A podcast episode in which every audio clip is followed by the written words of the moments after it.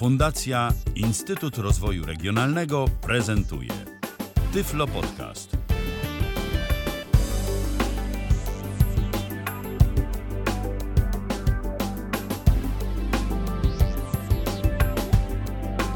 Dziś w kalendarzu czwartek, to jest 17 dzień listopada 2022 roku, minęła 19, a zatem po raz kolejny spotykamy się na antenie Tyfloradia, żeby porozmawiać na jakiś ciekawy temat, a później ta audycja będzie na naszej antenie opublikowana także w serwisie Tyflopodcast.net i na naszym YouTube'owym kanale.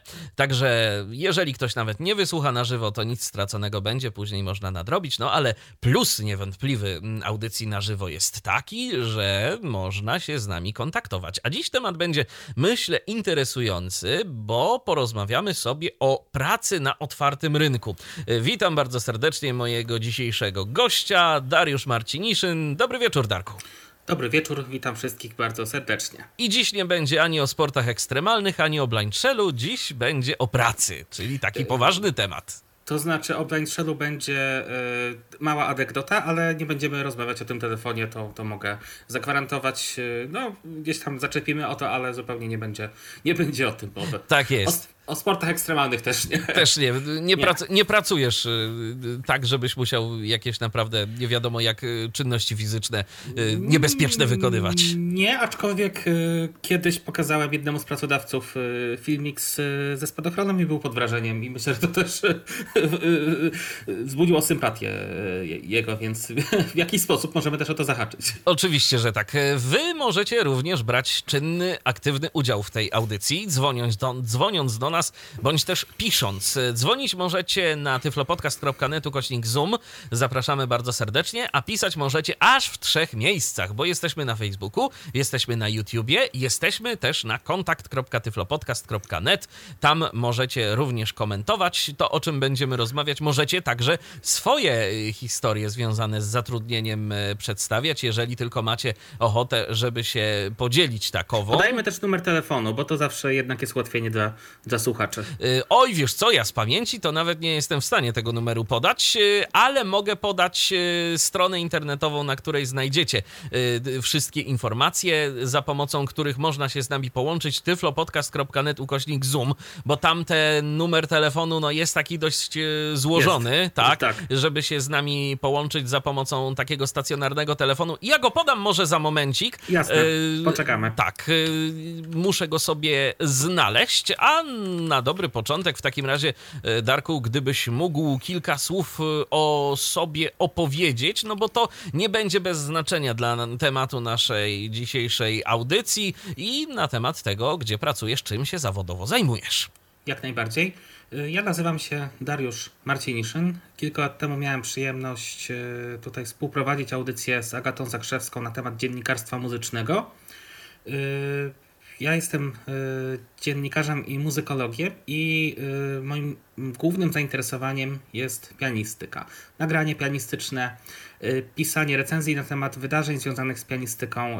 Mam na myśli oczywiście muzykę klasyczną, tym się zajmuję, ale także prowadzenie audycji. Ja prowadzę audycję w Polskim Radio Chopin. Tym się głównie zajmuję. Pracuję w kilku miejscach w związku z tym, o czym za chwilę opowiem, ale właśnie taką osią moich zainteresowań jest pianistyka. To jest coś, co mnie najbardziej interesuje i z czym wiązałem przyszłość można powiedzieć, od szkoły podstawowej. Czyli to tak było też, że w sumie od swoich najmłodszych lat miałeś jakąś sprecyzowaną wizję tego, czym ty właściwie w życiu chcesz się zajmować. Więc ja może powiem teraz, jak to było na początku. Powiem coś, co może się wydawać kontrowersyjne i pragnę zaznaczyć w tym miejscu, że wypowiadam się wyłącznie za siebie.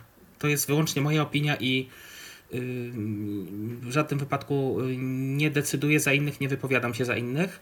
Dość szybko dotarło do mnie, że bycie osobą niewidomą uniemożliwia pełne rozwinięcie kariery pianistycznej, jako pianisty klasycznego.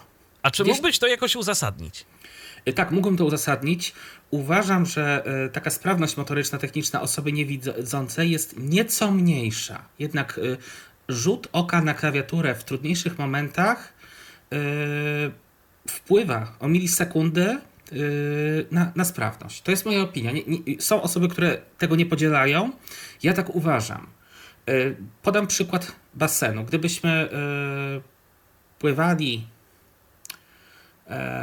przyjmijmy to, z osobami widzącymi na zawodach i nie mamy pałkarza, czyli nie mamy osoby, która kiedy dopływamy do brzegu sygnalizuje nam, że już koniec, no to musielibyśmy stracić pół sekundy, mimo tego, że bylibyśmy na przykład tak samo sprawni manualnie, musielibyśmy stracić pół sekundy na to, żeby się na pewno upewnić, czy już jest ten tor i czy już trzeba zrobić nawrót. I czasami, w mojej opinii, tak samo jest, jak się już gra bardzo wymagający repertuar klasyczny, wzrok w mojej opinii jest niezbędny. Rozumiem. No cóż, to jest dosyć ciekawa teoria i pewnie osoby, które nas słuchają i zajmują się pianistyką, są niewidome, to mogłyby się z tobą nie zgodzić, a pewnie i byłyby takie osoby, które przyznałyby ci rację. No to oczywiście, tak jak wspomniałeś, to jest twoja opinia. Ja, szczerze mówiąc, nie czuję się absolutnie tutaj kompetentny, żeby wchodzić w jakąkolwiek dyskusję, bo na tym najzwyczajniej w świecie się nie znam. Natomiast fakt jest taki, że chyba nie ma w ogóle zawodu, tak sobie myślę, w którym ten brak wzroku nie byłby, albo inaczej, w którym brak wzroku byłby transparentny. To znaczy, że możemy w zasadzie wykonać wszystko tak samo, jak osoba widząca, w takim samym czasie, tak samo dobrze, żeby bez tego wzroku, no, żeby ten wzrok był bez znaczenia. Myślę, że jest to prawdą. Aczkolwiek są zawody, w których to nie przeszkadza, a są zawody, w których no, jest dużym ograniczeniem. Ale chciałbym jeszcze jedną rzecz tutaj powiedzieć, ponieważ ja tutaj wspomniałem o... Na etapie szkoły podstawowej jakby o moim obecnym kształcie pracy zadecydowały dwa czynniki w proporcjach 80% do 20%. Mniej więcej, przyjmiemy 80 do 20. 80% to była moja pasja, ponieważ jako uczeń piątej klasy szkoły podstawowej zainteresowałem się zbieraniem nagrań pianistycznych. Zainteresowała mnie... Ja już wcześniej oczywiście chodziłem do szkoły muzycznej, ale to nie wiązało się z pasją. Ja uczyłem się grać na instrumencie, ale nie pasjonowałem się tym. Nastąpił przełom w około 5. klasy szkoły podstawowej i ja wtedy zacząłem poszukiwać nagrań różnych. Po nocach siedziałem, żeby czegoś tam posłuchać. Była taka audycja w radiowej dwójce, to się nazywało Muzyczna Noc Euroradia. Ona chyba do dzisiaj jest. Zdaje się, że ona jest nadal, tak. Tak. I tam odtwarzano koncerty z różnych rozgłośni tzw. Europejskiej Unii Radiowej. Ja tam kawał literatury muzycznej poznałem i jak gdzieś tak około 5-6 klasy szkoły podstawowej zdałem sobie sprawę, że chciałbym w tym kierunku podążać. Czyli wtedy myślałem o dziennikarstwie, jeszcze nie wiedziałem czy radiowym, czy jakie to będzie, ale gdzieś tam o tym myślałem. 20% to jest to, o czym powiedziałem, czyli to, że w mojej opinii miałem świadomość, że mogę mieć pewne ograniczenia i no i to też zaważyło, nie będę ukrywał, że to nie była to główna przyczyna, ale był to taki czynnik,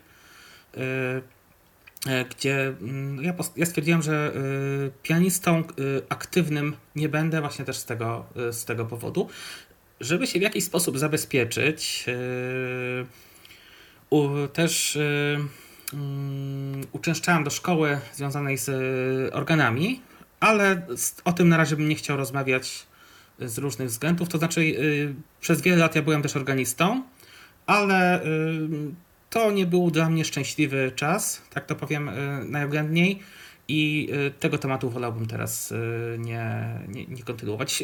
Gdyby mnie sytuacja materialna zobligowała do tego, żebym podjął się takiej pracy, to oczywiście bym to zrobił, ale na dzień dzisiejszy nie wiąże z tym dalszej przyszłości i nie ma to nic wspólnego z byciem wierzącym czy niewierzącym, po prostu ta praca nie była dla mnie. Ale to też jest takie podejście dosyć mądre, żeby wyznaczyć sobie kilka ścieżek i kilka możliwości, żeby mieć jednak jakieś zabezpieczenie, a nie stawiać wszystko na jedną kartę. Akurat w twoim przypadku dobre było to, że ty od samego początku, czy od młodych lat wiedziałeś, że chcesz się zawodowo tak czy inaczej związać z muzyką. Czy to będzie muzyka na zasadzie wykonywania jej, czy to będzie muzyka przez opisywanie jej, tak? Tak. To było coś, co ciebie interesowało. No ja na przykład miałem zawsze takie podejście, trochę byłem zawsze rozdarty, mówiąc szczerze, między jedną moją pasją a drugą, czyli właśnie kwestie związane z radiem, a też informatyka. No i zastanawiałem się, co ja właściwie w tym życiu mogę robić, czy mogę się zająć czy radiem, czy komputerami. Jedno i drugie. Tak, no i właśnie tak się szczęśliwie złożyło, że mam okazję o komputerach opowiadać, rozmawiać na ich temat na antenie radiowej poprzez podcast, więc tu dwie pasje można połączyć. Także słuchajcie, jeżeli interesujecie się na przykład jakimiś dwiema rzeczami z pozoru mogłoby się wydawać odległymi od siebie, to spokojnie trzeba po prostu znaleźć jakiś pomysł na siebie i na to, jak to wszystko zrealizować i na pewno będzie to wszystko do zrobienia. Jak najbardziej. Tak, no i dobrze. Zajmujesz się dziennikarstwem. Wspomniałeś o tym, że zarówno pisemnym, tak? Jak i tak. Słownym. To znaczy prowadzisz audycje radiowe, piszesz artykuły.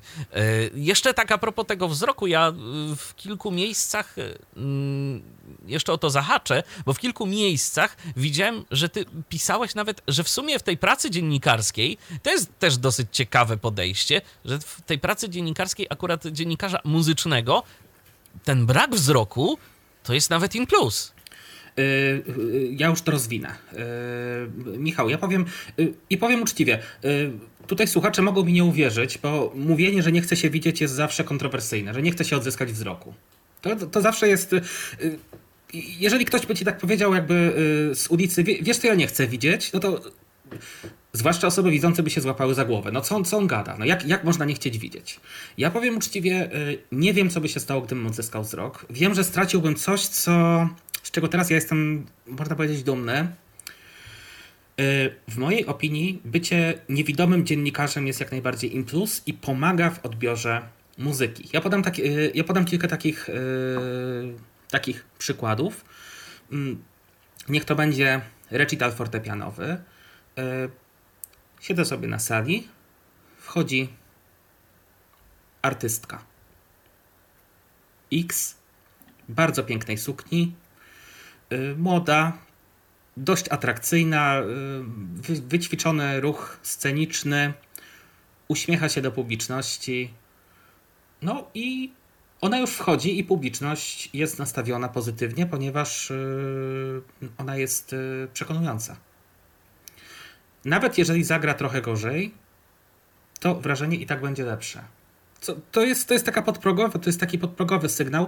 Zresztą w wielu recenzjach, ja nie podaję w tym momencie przykładów żadnych, ale w wielu recenzjach aspekt wizualny wykonania, nie mam na myśli opery, ale takiego zwykłego koncertu jest bardzo często podnoszony, bo artysta gestykulował przy instrumencie, bo artysta się krzywił, bo artysta źle siedzi, bo artysta robi minę i tak dalej, i tak dalej, i tak dalej. Albo on nie miał kontaktu z publicznością i tak dalej. No, takie rzeczy zupełnie niezwiązane z muzyką i przeszkadzające w odbiorze muzyki. Dlatego uważam, że bycie osobą niewidomą jak najbardziej pomaga byciu niezależnym dziennikarzem, słuchającym muzyki, przeżywającym muzykę całym sobą i słuchaniem muzyki bez kontekstów.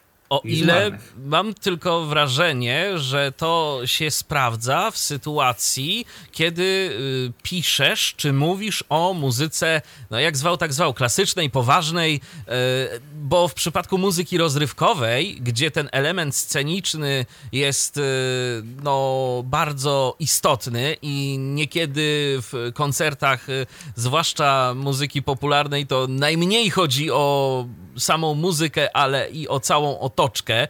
Ale w operze też oczywiście. To opera też tutaj wchodzi w taki wilga. O operze nie mógłbym pisać w tej sytuacji. Jasne. Czyli tak naprawdę to tu precyzyjnie mówiąc, ten brak wzroku jest in plus przy klasyce. Tak, dla mnie tak. Przy muzyce poważnej. Czy jeszcze jakaś muzyka twoim zdaniem tutaj opisywanie jej zyskuje, czy nie?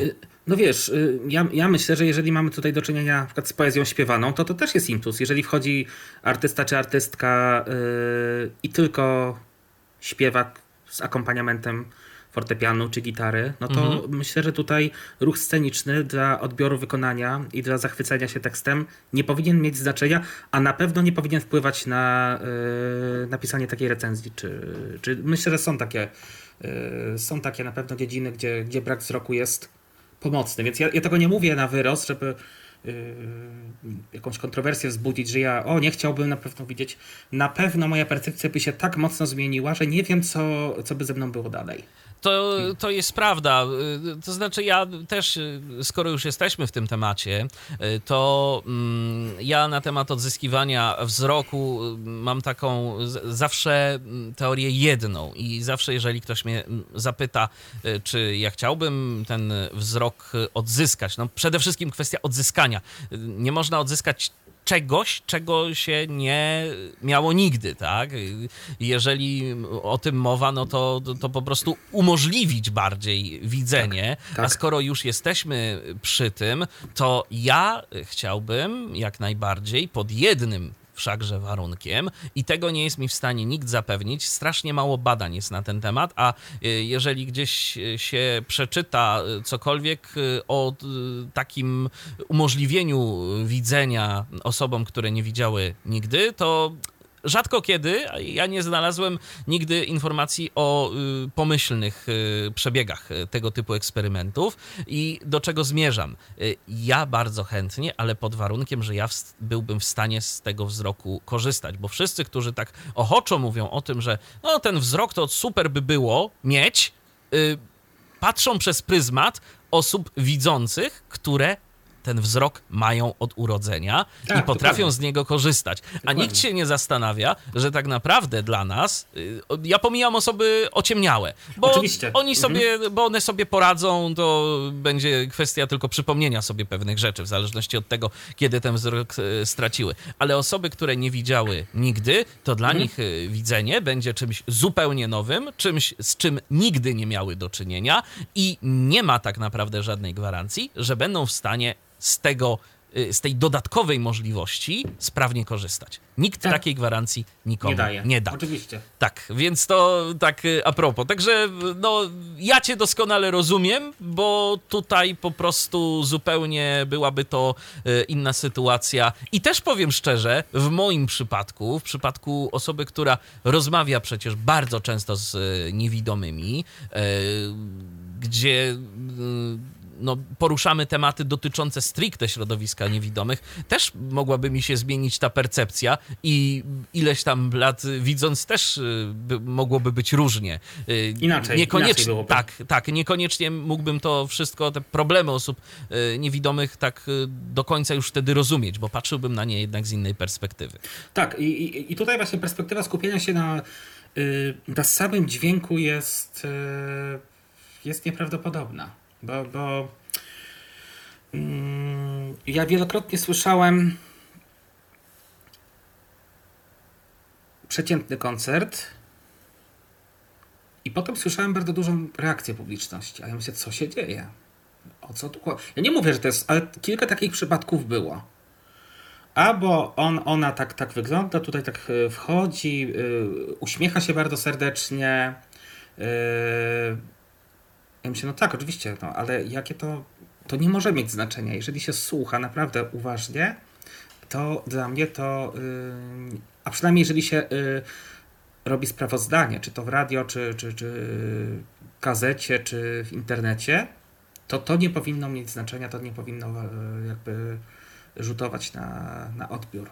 I to jest oczywiście co innego później, na przykład jak się robi wywiad, to można o tym powiedzieć, można do tego nawiązać, ale tak samo jak ja mam taką zasadę, że nie piszę o bardzo bliskich znajomych i nie wypowiadam się publicznie, to jest kilka takich osób, to 3-4 osoby, no bo to zaburza. Mógłbyś być po prostu nieobiektywny. Mógłbym być nieobiektywny. W 3 przypadkach to jest in plus, czyli nie piszę o osobach, które bardzo lubię, a w jednym przypadku to jest in minus, czyli osoba, z którą nie miałem najlepszego kontaktu z pewnych względów i jej zawsze piszę uczciwie.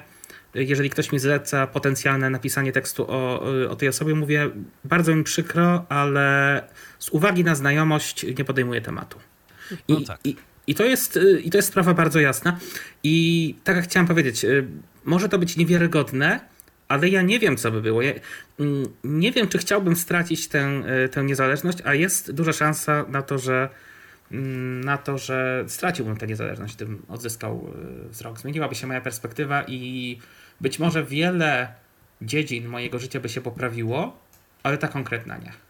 Okej, no to mamy w tej kwestii jasność. To teraz kolejna kwestia, o której myślę warto porozmawiać, bo dziś będziemy mówić, tak jak tytuł audycji zresztą głosi, o pracy na otwartym rynku. No właśnie, to dlaczego wybrałeś akurat ten rodzaj pracy? Jest trochę miejsc, gdzie osoby niewidome mogą bez większego problemu tę pracę dostać. No, tak, otwarty rynek to jest coś, z czym próbuje się zderzyć niewielu.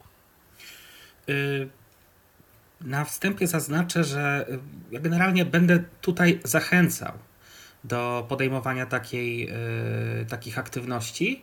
Opowiem też, jakie są ewentualne trudności, ale na wstępie chciałbym powiedzieć, że warto próbować podejmować pracę na otwartym rynku zawsze.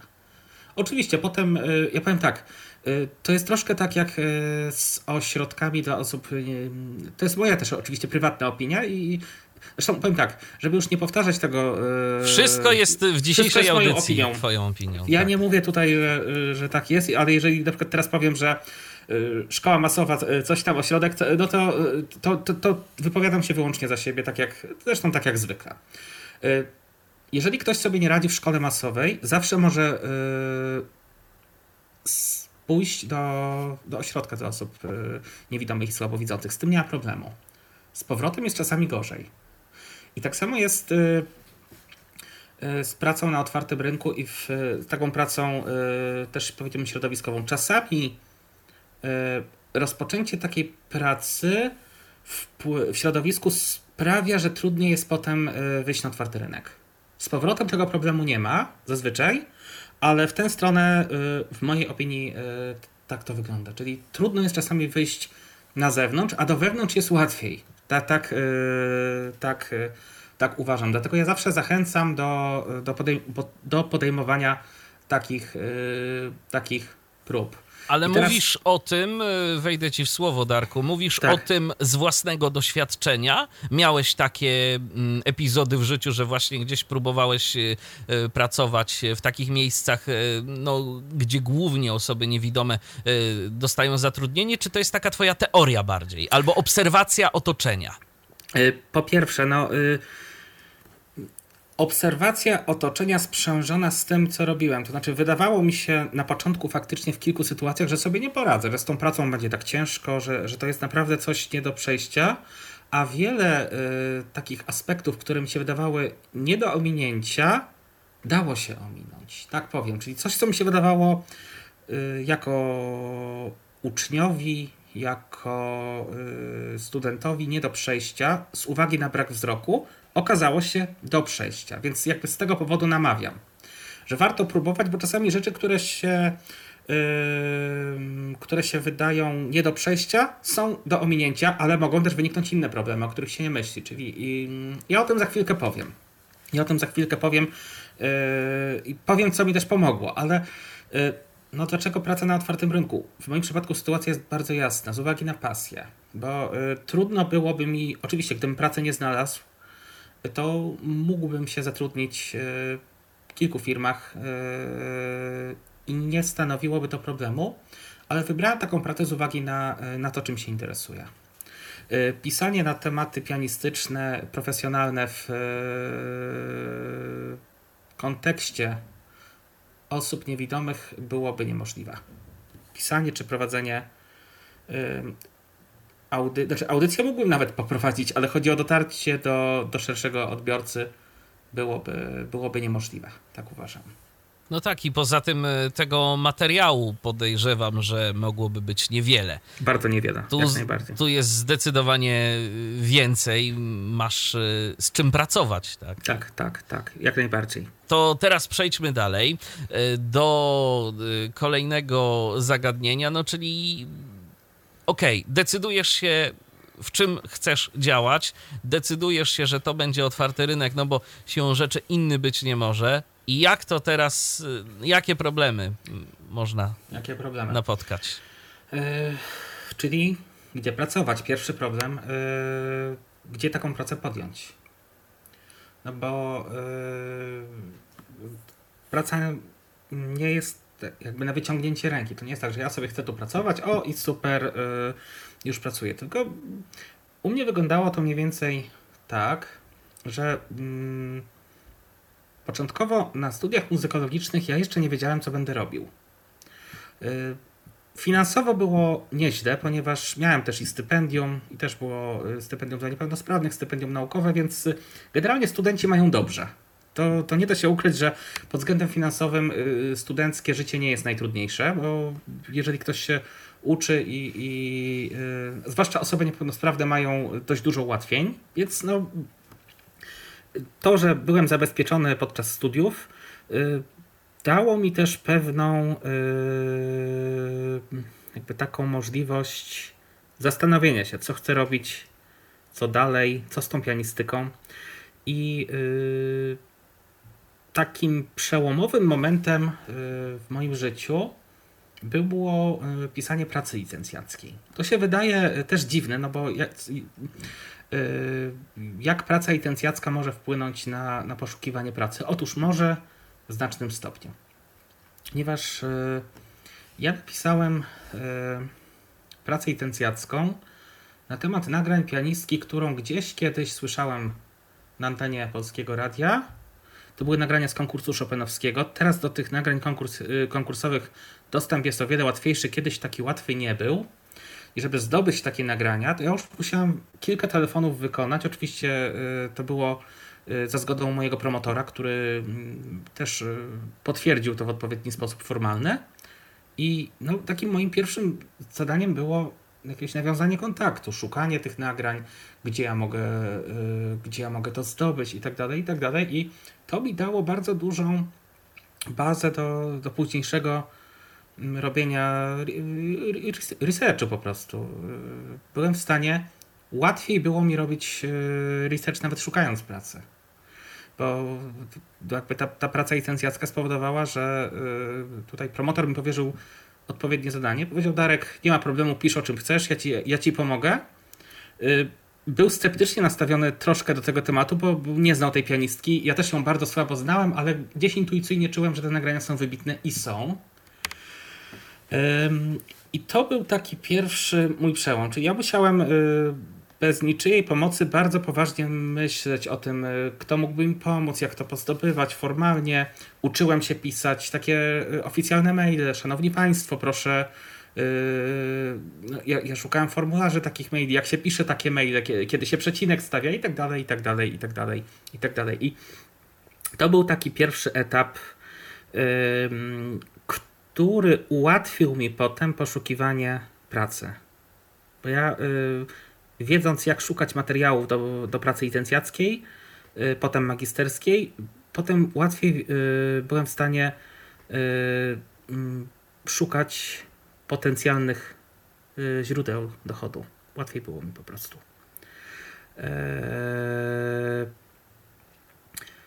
Moja pierwsza praca związana z, taka zarobkowa w zawodzie, to był rok 2014.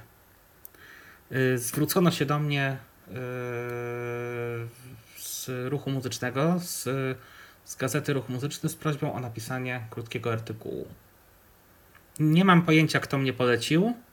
Najprawdopodobniej albo ktoś ze studiów, albo ktoś z prowadzących warsztaty krytyki muzycznej, w których brałem udział. To były warsztaty organizowane przez Instytut Fryderyka Chopina. Ale to było właśnie w tę stronę, że zwrócono się do ciebie. To nie tak. Ty pytałeś, czy jest tu coś dla mnie, czy znalazłaby się jakaś praca albo jakiś chociażby umowa o dzieło, no bo to wiadomo, jak w tego typu przypadkach wygląda. Natomiast to po prostu dostałeś ty propozycję, czyli już gdzieś tam cię zauważono. Tak, to był rok 2014, to był mój czwarty rok studiów. No i ja sobie tak dorabiałem wtedy, pisząc recenzję.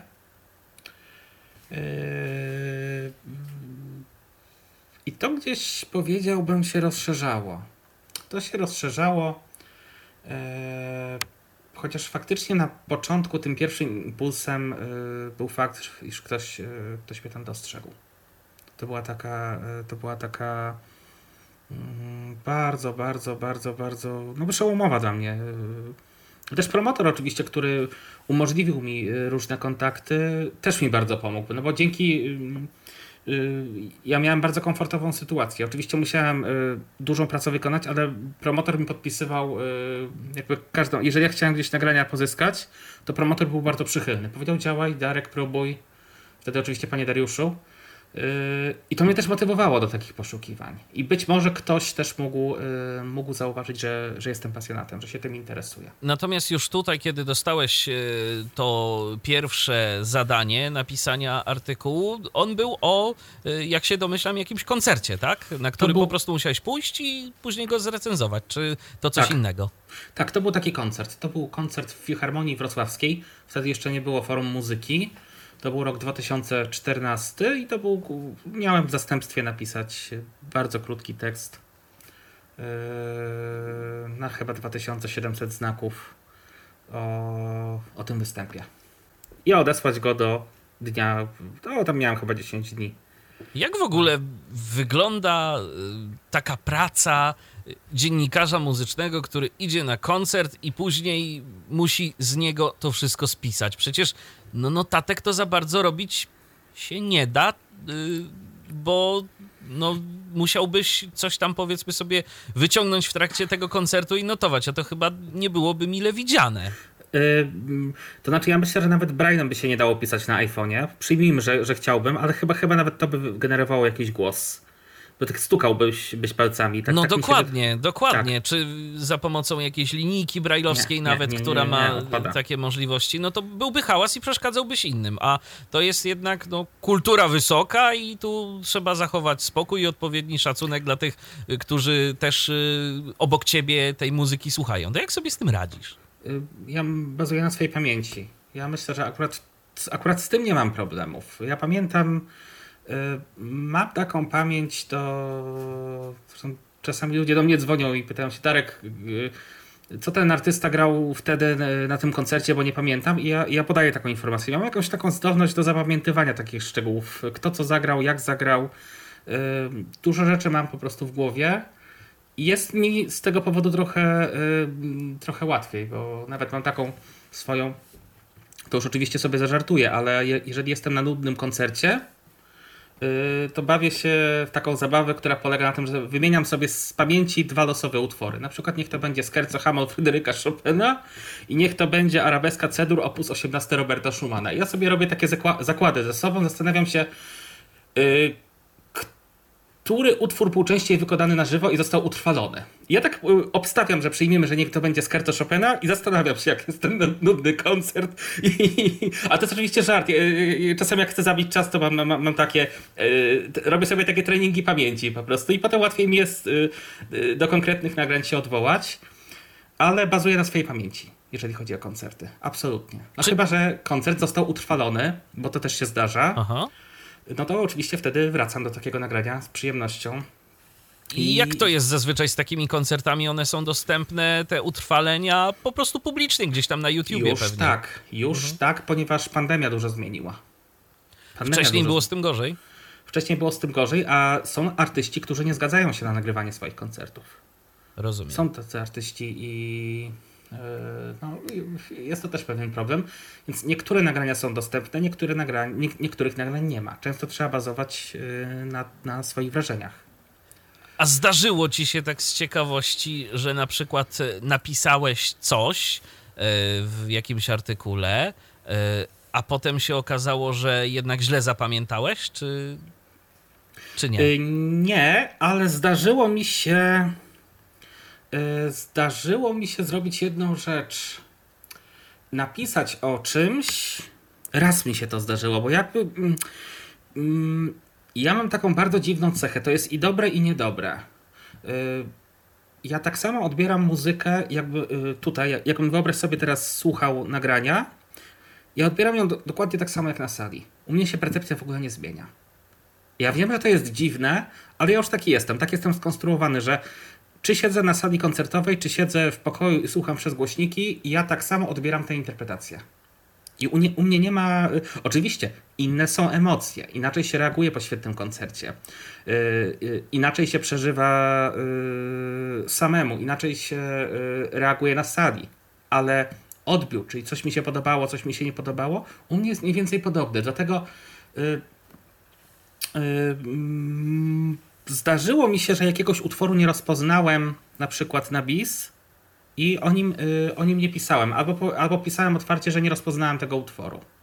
Ale o jakichś takich mylnych wrażeniach nie. Zdarzyło się oczywiście, że kiedyś kogoś na przykład doceniłem po latach. I napisałem, że kiedyś mi się nie podobał, ale teraz doceniłem tę grę, albo w drugą stronę. Zazwyczaj jakby nie zmieniały się tak bardzo moje osądy, tak bym powiedział. Okej, czyli już wiemy o twoich narzędziach, przynajmniej jeżeli chodzi o pracę dziennikarza muzycznego, który recenzuje koncerty, że tych narzędzi... Tak, i płyty, że tych narzędzi w zasadzie nie ma, tylko później trzeba to wszystko, co siedzi ci w głowie, przelać na... Znaczy narzędzie jest plik. O tyle ważne, że trzeba, w mojej opinii, bo są osoby na przykład widzące, które z nutami śledzą koncerty. To się też bardzo często zdarza. Z partyturą. To ciekawostka. Trzeba bardzo dobrze znać dany utwór, trzeba być osłuchanym, żeby pisać recenzję. Ja nie potrzebuję... Ja o tym też za chwilę powiem, bo ja nie jestem ekspertem od wszystkiego. Bo ja powiem, że czasami ja powiem potem o jeszcze jednej swojej pracy. Bo ja też pracuję w wytwórni Dux, w wytwórni fonograficznej. Ale to za chwilę, ale to w kontekście znawstwa literatury. Ja literaturę fortepianową znam, powiedziałbym, bardzo dobrze. Literaturę symfoniczną znam nieźle, ale na przykład o operze już bym tego nie napisał. Bo trudno by mi było, aż tak opery nie znam. W ogóle nie podjąłbym się pracy, jeżeli chodzi o opisanie na przykład o muzyce renesansu. O tej muzyce nie mam pojęcia. Miałem przedmioty związane z muzyką renesansu. Jestem w stanie wypowiedzieć się, wiem, co się wtedy działo i tyle, ale ja nie mam zupełnie praktyki związanej z muzyką renesansu i moja recenzja takiego koncertu byłaby niewiarygodna. Rozumiem.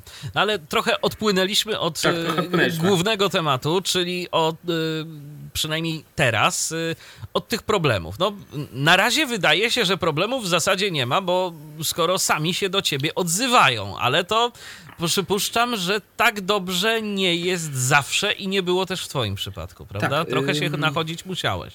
Musiałem się dużo nachodzić, ale coś, co mi bardzo pomogło, to na wstępie było zaznaczanie pewnych problemów. To znaczy pytano mnie kilkakrotnie, bo ja może powiem, gdzie pracuję, bo ja pracuję na etacie Ja pracuję na umowie zlecenia albo umowę o dzieło. Przepraszam, umowę o dzieło. Polskie Radio Chopin i Ruch Muzyczny to są umowy o dzieło. Wytwórnia Dux to jest praca etatowa. I może o tej pracy etatowej opowiem, bo to ona jest chyba najważniejsza tutaj dla radiosłuchaczy. Czyli no to prawda. Jak zdobyć etat. W roku 2017 mój przyjaciel nagrywał płytę wytwórni Dux i udało mi się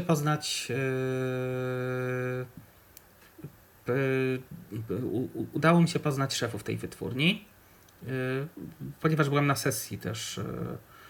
Byłem na sesji mojego przyjaciela i troszkę sobie rozmawialiśmy. Zapytano mnie, czym się zajmuję, ja troszkę o tym opowiadałem. I tak sobie pomyślałem, że może warto byłoby się zatrudnić takiej wytwórni albo postarać się o zatrudnienie, ponieważ jest to praca prestiżowa, a po drugie jest to praca, która by poszerzyła moje horyzonty. Ponieważ ja bym nie był ekspertem, byłbym oczywiście ekspertem od pianistyki, ale mógłbym pisać o innej muzyce i to by też było bardzo rozwojowe dla mnie. Czyli z jednej strony bym robił to, co lubię, z drugiej strony bym się rozwijał, no i z trzeciej strony byłaby to praca zdalna, no bo inaczej sobie tego nie wyobrażałem. Ja taką propozycję złożyłem, akurat osobiście. Mówię, proszę Państwa, chciałbym Państwa pracować. Czy Państwo by się na coś takiego zgodzili? Zadano mi pytanie, jak sobie to wyobrażam. Ja powiedziałem, że chciałbym, bo ja w wytwórni Dux piszę książeczki do płyt. Jeżeli płyta powstaje, czy to jest muzyka symfoniczna, czy pieśni, czy kameralna, ja piszę takie omówienie muzykologiczne. Kompozytor urodził się w roku, tak mówię teraz bardzo, kiedy się urodził, czyli biografia kompozytora, coś o tych utworach i żeby to spiąć, powiedzmy około 6000 znaków. Jeżeli się pojawia jakaś płyta, to ja taki tekst piszę. Mam odpowiednią ilość czasu, żeby taki tekst napisać. Zadano mi pytanie, jakie będą koszty mojego stanowiska oczywiście. Czy będą musieli jakoś dostosować środowisko pracy. Ja powiedziałem, że absolutnie nie, ale mogę mieć problem z bardzo precyzyjną edycją tekstu. Mogę mieć z tym problem i tutaj osoba, która koryguje moje teksty będzie... Teraz mi bardzo też pomaga moja dziewczyna. Ja jej też czasami daję teksty do sprawdzenia i ona sprawdza, czy nie ma jakichś rozbieżności, ale przyjmijmy, że jeszcze rozmawiałem o tym troszkę wcześniej.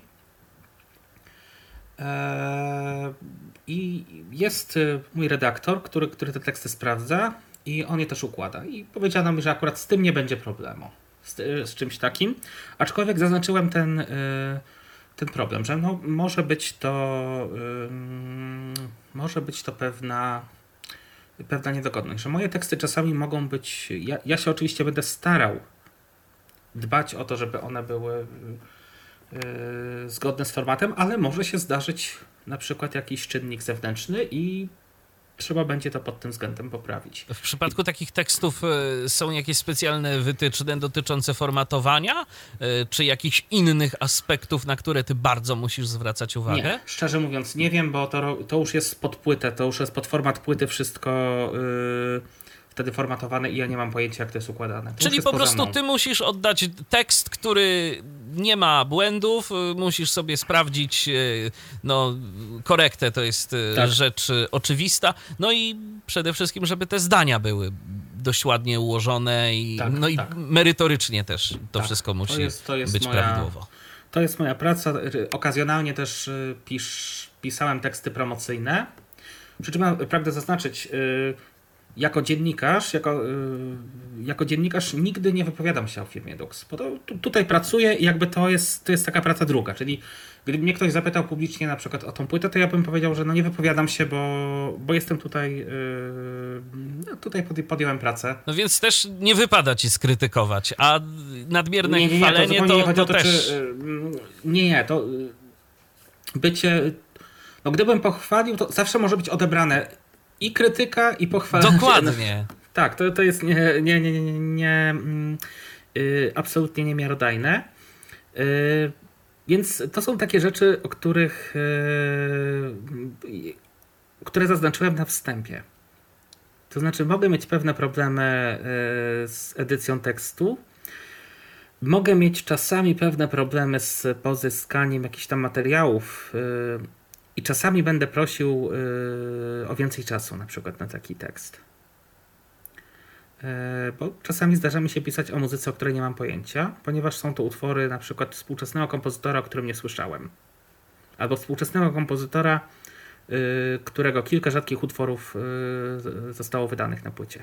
I jak to jest obecnie z dostępem do takich materiałów? Dużo na przykład jeszcze musisz skanować, czy raczej wszystko jest w zasięgu ręki i w wersjach elektronicznych wystarczy tylko poszukać? Zazwyczaj tutaj, jeżeli chodzi o wersje elektroniczne, nie ma z tym problemów, ale oczywiście zdarzają się sytuacje, kiedy ja już teraz nawet szybciej jest zrobić zdjęcie, bo to są zazwyczaj na przykład kilka stron z książki X. Zdarzyło mi się kilkakrotnie zadzwonić na przykład do wydawnictwa albo do autora książki i poprosić o egzemplarz w formie PDF. I kilka takich książek. Oczywiście poproszono mnie wtedy, żebym ich nie udostępniał. Ja ich nie udostępniam. Kilka takich książek posiadam. Czyli tu nie ma problemu. Są chętni, żeby na własny użytek gdzieś tam udostępnić. Właśnie zazwyczaj wydawnictwa czasami mogą robić problem, ale jak już się zwracam do autorów, to są ostrożni, ale zazwyczaj im pomagali. No to dobrze, tak. Bo też różne rzeczy się słyszy, że czasem pozyskanie wersji elektronicznych stanowi problem. Też ciężko się dziwić, bo zwłaszcza wydawnictwa, tak jak wspomniałeś, są ostrożne, ale dobrze, że nie ma z tym dla ludzi problemu. Argumentem jest to, że ja zawsze mówię, proszę Państwa, i tak mi to ktoś zeskanuje. No tak. I tak jakby ta wersja elektroniczna powstanie, tylko nie ukrywam, byłoby mi trochę łatwiej tutaj poprosić, ale oczywiście jeżeli się nie uda, no to trudno, no to ktoś tę książkę... To sobie poradzisz. Tak. Właśnie o to chodzi. I zazwyczaj się spotkałem z bardzo dużą życzliwością. To muszę od razu powiedzieć. Że życzliwość jest duża. Pozostając gdzieś tam nadal w kwestii tych... obaw i pytań pracodawców twoich, no to coś jeszcze było?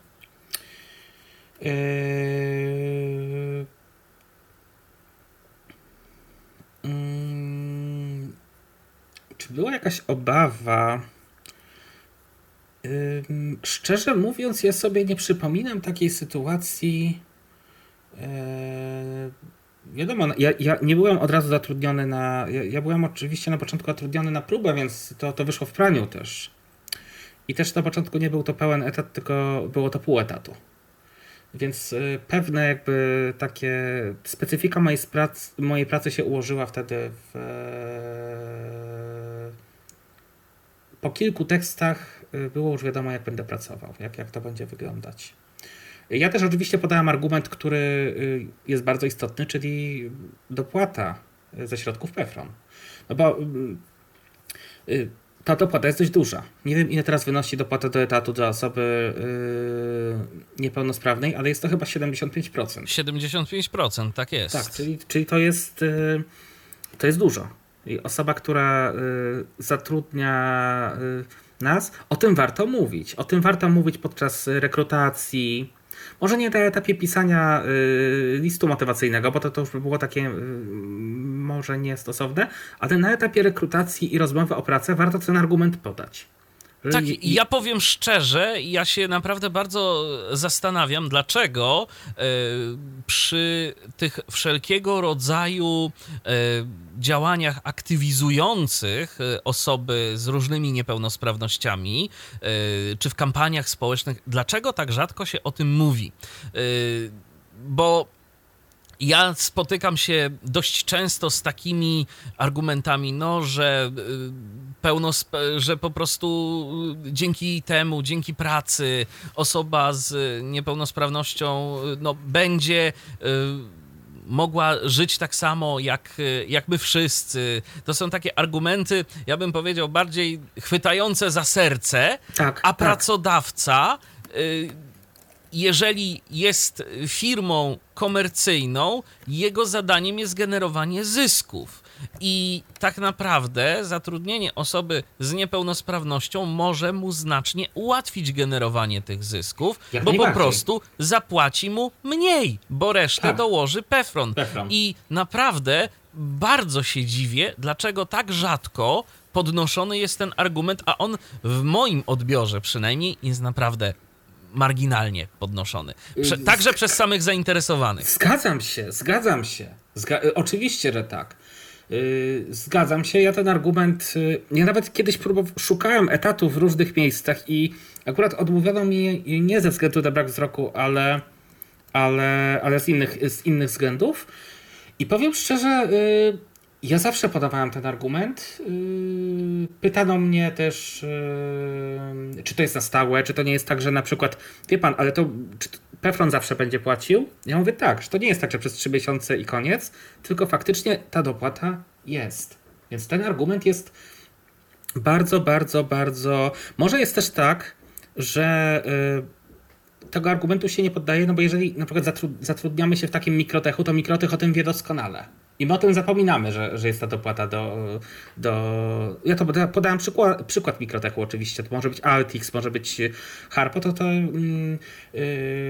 Każda instytucja, która działa na rynku osób niewidomych i z innymi niepełnosprawnościami, to doskonale o tym wie. Także rzeczywiście, ale ja mam wrażenie, że też, wiesz, bardziej chodziło mi o te kampanie różnego rodzaju pokazujące, że zatrudnianie osób z różnymi niepełnosprawnościami jest możliwe. Ja bardzo rzadko właśnie tam się spotkałem z tym argumentem i z taką zachętą. A moim zdaniem dla kogoś, kto myśli przede wszystkim Excelem, a bardzo wielu pracodawców w ten sposób no, musi myśleć, tak, bo chodzi o zwiększanie zysków, no to najzwyczajniej w świecie ten argument mógłby okazać się bardzo istotny. Wspominałem o tym, że możecie do nas dzwonić i skorzystał z tej okazji Paweł. Dobry wieczór, Pawle. Dobry wieczór wam wszystkim. Kurczę, pierwszy raz dzwonię chyba jako słuchacz, więc mam nadzieję, że radio jest dostatecznie ściszone tam w tle. Tak, jest. Dowiesz się w komentarzach niedługo. O, dziękuję. No to dobrze, ale nie myślę, że tak. Może gdzieś tam w tle będzie coś buczeć, ale to niewiele. W każdym razie ja nie o tym. Przede wszystkim, Darku, dzięki, że poruszyłeś ten temat zatrudnienia w ogóle na antenie tak długofalowo i długoterminowo. Jest on mi teraz bardzo bliski, bo sam jestem osobą poszukującą pracy, jestem teraz aktualnie w procesie rekrutacji i nie wiem, czym ta rekrutacja się skończy i mogę mieć tylko nadzieję, że czymś pozytywnym, natomiast no tak wygląda sytuacja. Ale chciałem się odnieść do 2 rzeczy, których powiedziałeś i 2 kwestii, które poruszyłeś, które gdzieś tam w moim życiu też rezonowały i się odbiły jakimś echem. Po pierwsze, wspomniałeś tutaj o kilku przypadkach, że ktoś cię polecił, że przez twojego przyjaciela poznałeś ludzi, którzy później cię zatrudnili, oczywiście w wersji mega skróconej. I ja myślę, że warto o tym wspomnieć, jak ważne jest budowanie sieci kontaktów. Ja wiem, że teraz jako osoba poszukująca chyba nie jestem najlepszą osobą, żeby doradzać w kwestii tego, jak znaleźć pracę. Natomiast takie pomniejsze zlecenia, powiedzmy, czy krótsze stosunki pracy lub zaangażowanie w formie jakiejś takiej od przypadku do przypadku udało mi się zdobyć przez sieci kontaktów. I tutaj tak. Oczywiście, że tak. To jest bardzo ważna rzecz. Na końcu rozmowy ja jedną rzecz też ze swojej perspektywy polecę, ale jak najbardziej to jest bardzo cenna uwaga. Arton, oczywiście. Ty funkcjonujesz, Darku, w dość specyficznym środowisku też zawodowym. Ja może tak bardziej ogólnie działam, bo powiedzmy rzeczy związane troszkę z IT. To jest w tym momencie bardzo mainstreamowa rzecz i wiele osób się do tego garnie. Natomiast ja miałem doświadczenia takie, że po prostu przez to, że w ogóle zacząłbym chętnie od tego, że bo może nas słucha wiele osób dużo młodszych od nas, które są teraz gdzieś na etapie szkoły i odkrywają swoje jakieś pierwsze pasje i zainteresowania i próbują to przekuwać w takie małe projekty. Ja na przykład tłumaczyłem wolontariacko oprogramowanie od wieku mniej więcej 15 lat i tworzyłem te podcasty, które tutaj z wami też wspólnie tworzę, też od wieku 15 lat.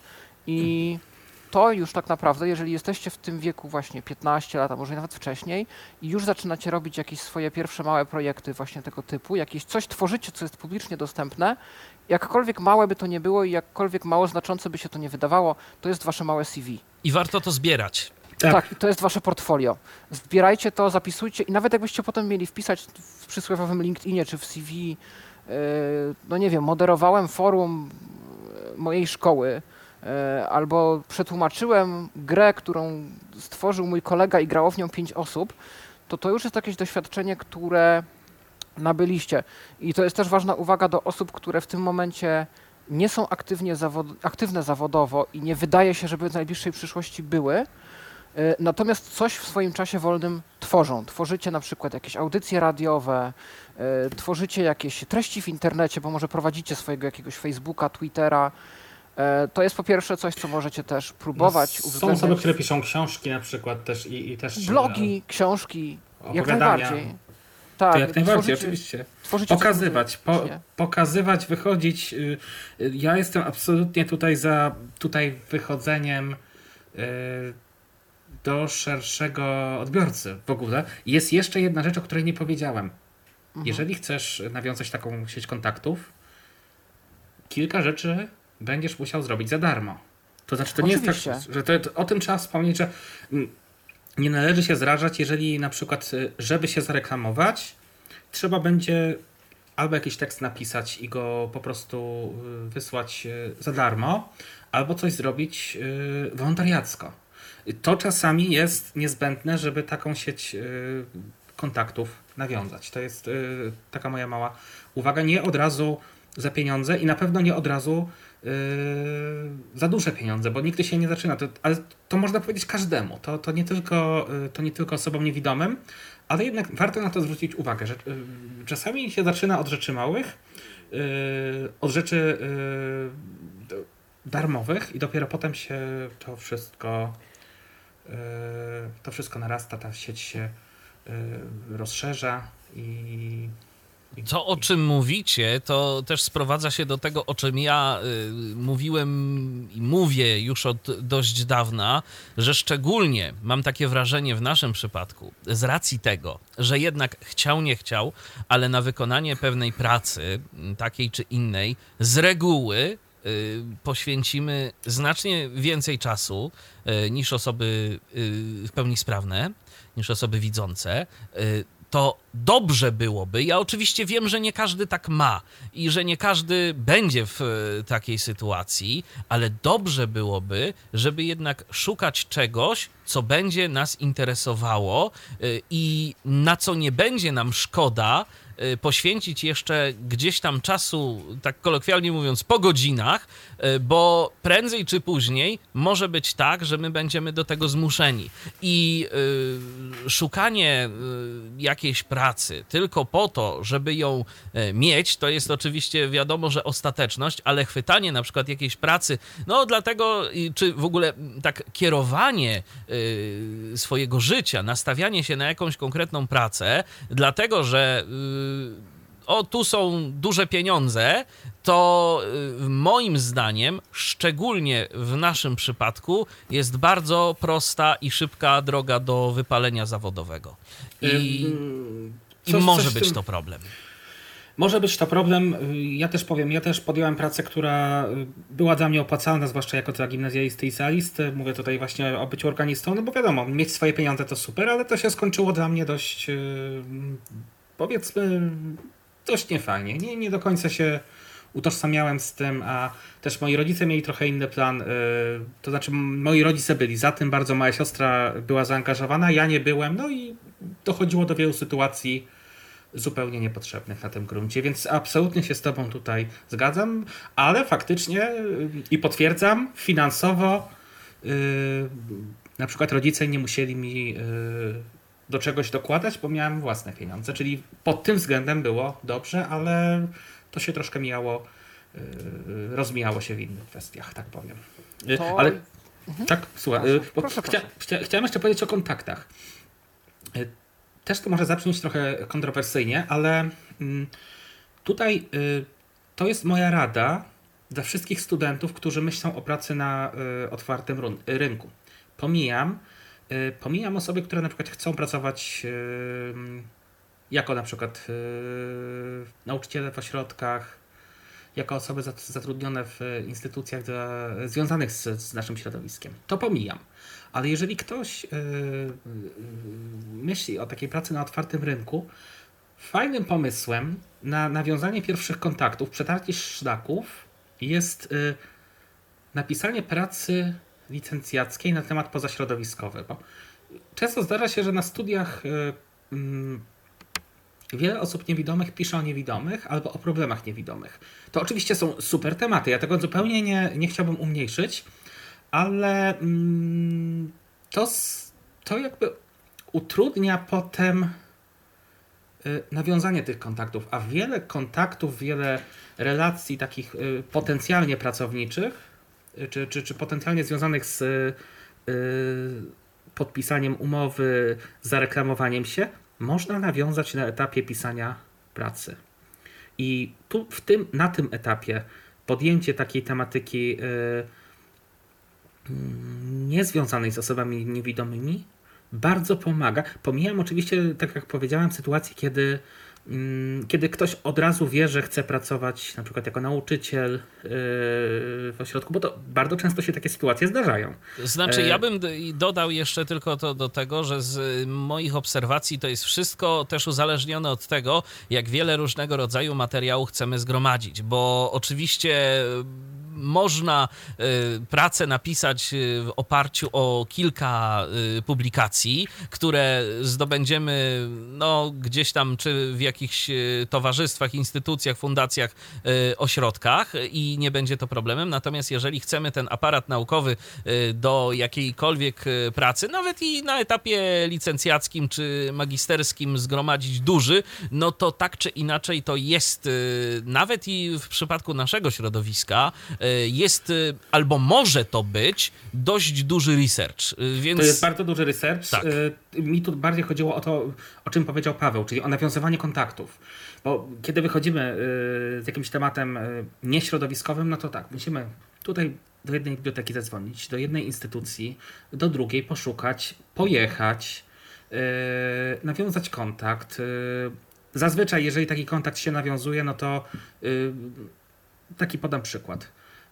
Proszę Państwa, chciałbym pozyskać materiały X, ponieważ piszę pracę na temat Y. Wie Pan, dobrze, proszę napisać maila, dyrektor będzie za 3 dni, on podejmie decyzję. I dyrektor już sobie koduje nasze nazwisko.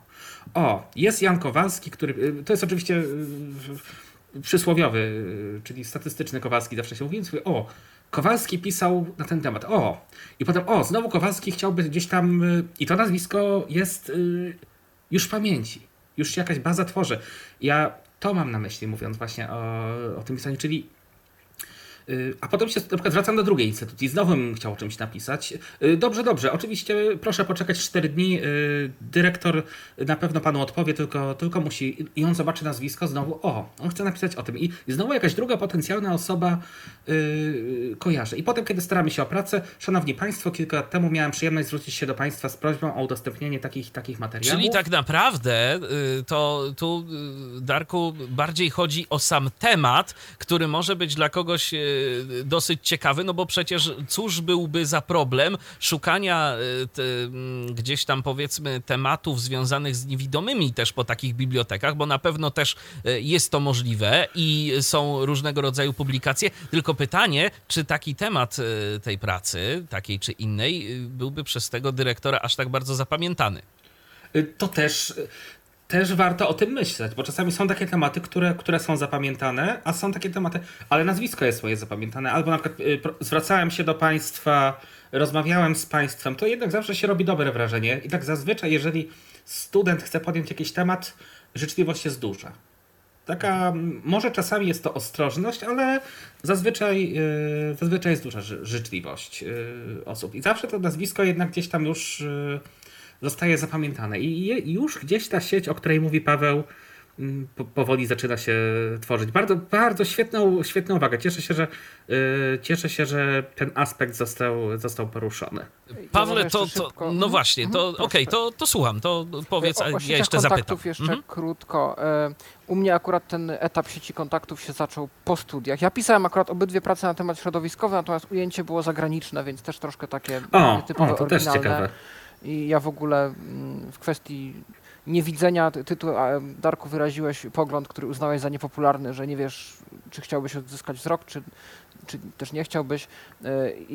Ja wykażę się jeszcze większym szczytem, że tak powiem, hipsterstwa. Mówiąc potocznie, dla mnie bycie niewidomym jest poniekąd moim hobby. Czyli ja lubię zgłębiać temat z perspektywy międzynarodowej, z perspektywy popkulturowej. Z perspektywy tego, co osoby niewidome historycznie już zdążyły osiągnąć. I to też nie tylko w Polsce, ale gdzie indziej. I to jest tak ciekawa działka, że myślę, że mogę to powiedzieć z pełną odpowiedzialnością. Jestem dumny z bycia niewidomym, bo to jest temat tak ciekawy i tak na różne sposoby można go obrócić i że tak powiem, wydoić akademicko i naukowo, że naprawdę można dojść do ciekawych wniosków i dotrzeć do bardzo inspirujących osób i historycznych wydarzeń.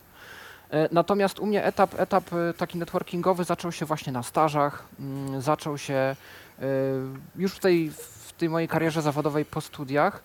I to, co mogę poradzić ludziom, co się sprawdziło w moim przypadku, tak to ujmę, to jest wychodzenie na zewnątrz, wychodzenie na wydarzenia branżowe, wychodzenie na jakiekolwiek wydarzenia, gdzie można poznać ludzi i dać się im poznać i dać się im zaprezentować, że my mamy jakąś wiedzę na temat i nam można w danym temacie zaufać.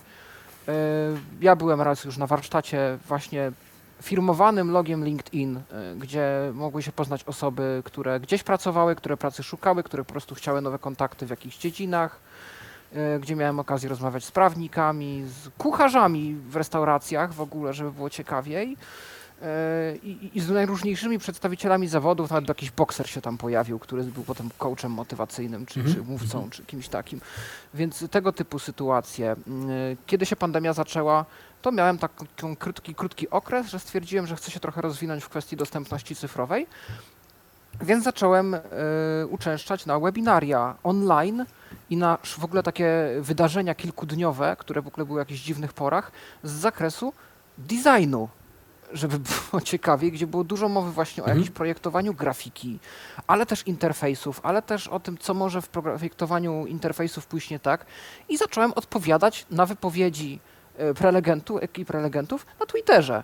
Jak uważałem, że jest jakaś sprawa, w której coś mam do powiedzenia ciekawego, jakiś punkt do wniesienia, po prostu odpowiadałem, bo te osoby często umieszczały swoje niki twitterowe przy prezentacjach, czy gdzieś wspominały o nich w swoich wypowiedziach, w swoich prelekcjach. Ja po prostu odpisywałem na Twitterze tym osobom i zadawałem jakieś pytania i podrzucałem jakieś linki uzupełniające a propos tego, o czym mówiły. I w ten sposób na przykład uzyskałem od kogoś retweet i trafiłem na społeczność osób zajmujących się dostępnością w Wiedniu. Więc naprawdę można ciekawe kontakty nawiązać, a w ogóle najciekawsza historia, jedna z takich relacji powiedzmy zawodowych, którą utrzymuję do dziś od przypadku do przypadku na zasadzie zlecenia, jak zawołają, to jestem, nawiązała się w kościele.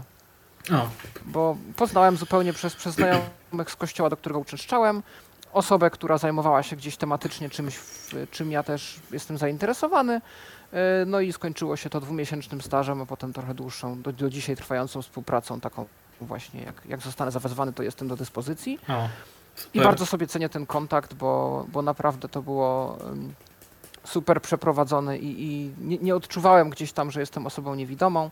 Bardziej kwestie takie techniczne weszły do gry, które trzeba było rozwiązać, ale miałem takie poczucie, że rozmawiam z tą osobą jak z partnerem zawodowym, a nie z kimś, kto albo się nade mną lituje, albo jest mną zaciekawiony tak typowo naukowo jak przypadkiem, co się też często zdarza, więc tu naprawdę sobie bardzo cenię tą znajomość, więc wychodźcie do ludzi i sprawdzajcie różne aplikacje z wydarzeniami. No ja byłem 2 tygodnie temu na przykład na targach pracy Politechniki Śląskiej i ta rekrutacja, w której jestem teraz, jest właśnie owocem tej wycieczki tam. Więc no kto wie, co będzie dalej, ale warto wychodzić i warto się ludziom pokazywać i opowiadać o tym, co fantastycznego robicie. I rzeczywiście ja też bym powiedział, że warto oprócz tego wszystkiego gdzieś, jeżeli gdzieś publikujemy, czy udzielamy się w różnych miejscach, warto też rzeczywiście merytorycznie to robić, bo w takim przypadku też możemy zostać zauważeni. To w bardzo różnych miejscach, czy to grupach, listach dyskusyjnych, forach internetowych, w takich miejscach, kiedy no, nie chcemy być jakoś anonimowi, a powiem szczerze, że jeżeli chcemy się dzielić merytoryczną wiedzą, to się najzwyczajniej w świecie nie opłaca ta anonimowość, bo wtedy zawsze po prostu możemy być rozpoznawalni, to warto. Warto też się w różnych miejscach udzielać, warto wiedzieć i warto dawać taki sygnał przez naszą działalność w sieci, że jeżeli na przykład ktoś ma problem z tym czy z tamtym, albo chce uzyskać wiedzę na taki albo inny temat, no to warto się do tego jednego z drugim zwrócić, bo on po prostu się na tym zna i można uzyskać jakąś pomoc, a to w przyszłości może procentować i oferować, być jakby motywem do zaoferowania nam czegoś więcej niż tylko jakąś chęć odpowiedzenia na czyjś problem. Tak, jak najbardziej. Michale, nie wiem, ty miałeś jeszcze jakieś pytanie, bo ja chciałem jeszcze szybko drugą kwestię poruszyć, już was zostawić w spokoju, ale ty miałeś jeszcze jakieś wcześniej pytanie do mnie, więc nie wiem, czy chciałbyś je teraz zadać, czy... Wiesz co, no właśnie też a propos tego chciałem po prostu o tym też wspomnieć, o tym udzielaniu się gdzieś tam w sieci, ale też, no właśnie, to jest to. Więc jeżeli coś jeszcze, Pawle, no to słuchamy. Tak, no to druga kwestia, którą, Darku, poruszyłeś, czyli że są jakby... podstawowo swoją pracę możesz wykonywać, natomiast są pewne jej aspekty, z którymi sobie nie radzisz i tutaj prosisz o pomoc na przykład dziewczynę i tak dalej. Jak mi się marzy, żeby w pełni nasze państwo jakoś objęło i ogarnęło taki koncept jak asystent w pracy. Ja wiem, że to gdzieś się powoli pojawia, staje się, ale to nie jest chyba jeszcze powszechne i na pewno nie jest powszechne w naszej świadomości na tyle, żeby zarzucić ten argument, że tej pracy nie mogę wykonać. Tak, to ja, oczywiście. Ja mam takie doświadczenia z właśnie krajów zachodnich. Ostatnio nawet obserwowałem pracę takiej osoby asystującej w Niemczech. Sytuacja jest taka, że mój znajomy pracuje na pozycji handlowej. On doradza w kwestii sprzedaży sprzętu i oprogramowania. Zna się na tym, zna całą ofertę firmy. Może doradzić, może polecić, może pośredniczyć w sprzedaży. I wszystko super. On jest w tym kierunku wykształcony w ogóle. Tylko że oprogramowanie używane przez jego firmę, które służy do jakichś operacji księgowych, do jakichś baz danych, nie jest dostępne. To jest kwestia tego, że on w tym oprogramowaniu musi czasem kliknąć jeden przycisk albo wyszukać jakąś jedną daną, ale przez to, że nie jest tego w stanie zrobić sam, a firma na ten moment nie jest w stanie zainwestować w taką restrukturyzację swojego środowiska pracy i infrastruktury, żeby to zmienić na jakieś bardziej dostępne oprogramowanie, kolega jest praktycznie odcięty od tego typu danych. I w tym momencie udało mu się załatwić przede wszystkim dofinansowanie na godziny, bo to taki asystent też nie siedzi z nami 5 dni w tygodniu, 9 do 5, czy tam 8 do 16, tylko jest określona ilość godzin, na którą taką osobę mamy wynajętą. Tą osobę trzeba też znaleźć, ustalić z nią stawkę i najlepiej, żeby ta osoba też troszkę kojarzyła tą branżę, w której my pracujemy. No i w tym momencie ta osoba... Nawet może z nami pracować zdalnie, bo to jeżeli damy sobie dostęp do naszych systemów i firma się na to zgodzi i to jest wszystko zgodnie z procedurami, no a jeżeli jest to opłacane przez państwo, to jest dużo łatwiej o takie rzeczy, no to ta osoba może nawet siedzieć i często to tak wygląda, że ta osoba po prostu ma godziny do wyrobienia. To jest troszkę jak asystent na studiach. Dokładnie. Tak to mniej więcej wygląda, jak możliwość tutaj ja z tego akurat korzystałem. Możliwość... Ja też. Tak, czyli to jest jakby analogiczna sytuacja, tylko super. No, byłoby idealnie. I tam rzeczywiście to tak wygląda, że czasami ten kolega siedzi z tą asystentką na, nie wiem, Zoomie, czy na czym oni tam się umawiają, Teamsach, i ona pije kawę, on coś tam załatwia, jakieś sprawy z klientami, ale może się okazać, że nagle wyskoczy mu spontanicznie zadanie do wykonania, które będzie wymagało pomocy tej osoby. I ona wtedy jest w gotowości i po prostu mu to kliknie, czy tam coś sprawdzi, czy przeczyta szybciej, czy sprawdzi. To jest też to, że on musi dość dużym wyprzedzeniem planować, takim chyba miesięcznym, czy na dany miesiąc on będzie jej potrzebował, nie wiem, tyle godzin, bo na przykład jeżeli jedzie w trasę i jadą sobie z tym sprzętem na targi, gdzie ją będą prezentować, no to siłą rzeczy nie potrzebuje jej pomocy, bo nie jest w biurze i nie potrzebuje tych programów, które tam ma. Wtedy może potrzebuje troszkę innej pomocy, albo na przykład jedzie z tym koleżeństwem z pracy, więc nie potrzebuje tej pomocy państwowej wcale. Natomiast do takich rzeczy właśnie, gdzie podstawy naszej pracy my jesteśmy w stanie wykonać, bo mamy wiedzę i umiejętności, ale niedostępność infrastruktury albo nawet charakteru pracy gdzieś upada. Taka osoba bardzo pomaga. Ja się zastanawiam, na ile na przykład to by nam umożliwiło pracę w czymś takim jak jakakolwiek komunikacja medialna, czyli media społecznościowe, opieka nad mediami społecznościowymi, gdzie tak naprawdę my jesteśmy w stanie być świetnymi copywriterami i pisać fantastyczne, naprawdę dowcipne albo jakieś takie teksty pasujące do rynku, w którym się obracamy, bo to jesteśmy w stanie fajnie zanalizować, jakie słowo siądzie w naszej grupie docelowej, ale nieszczęsne grafiki, nieszczęsne filmiki. Tak. I w tym momencie... dokładnie jest tak, jak mówisz. To jest bardzo trafne spostrzeżenie. Ja akurat...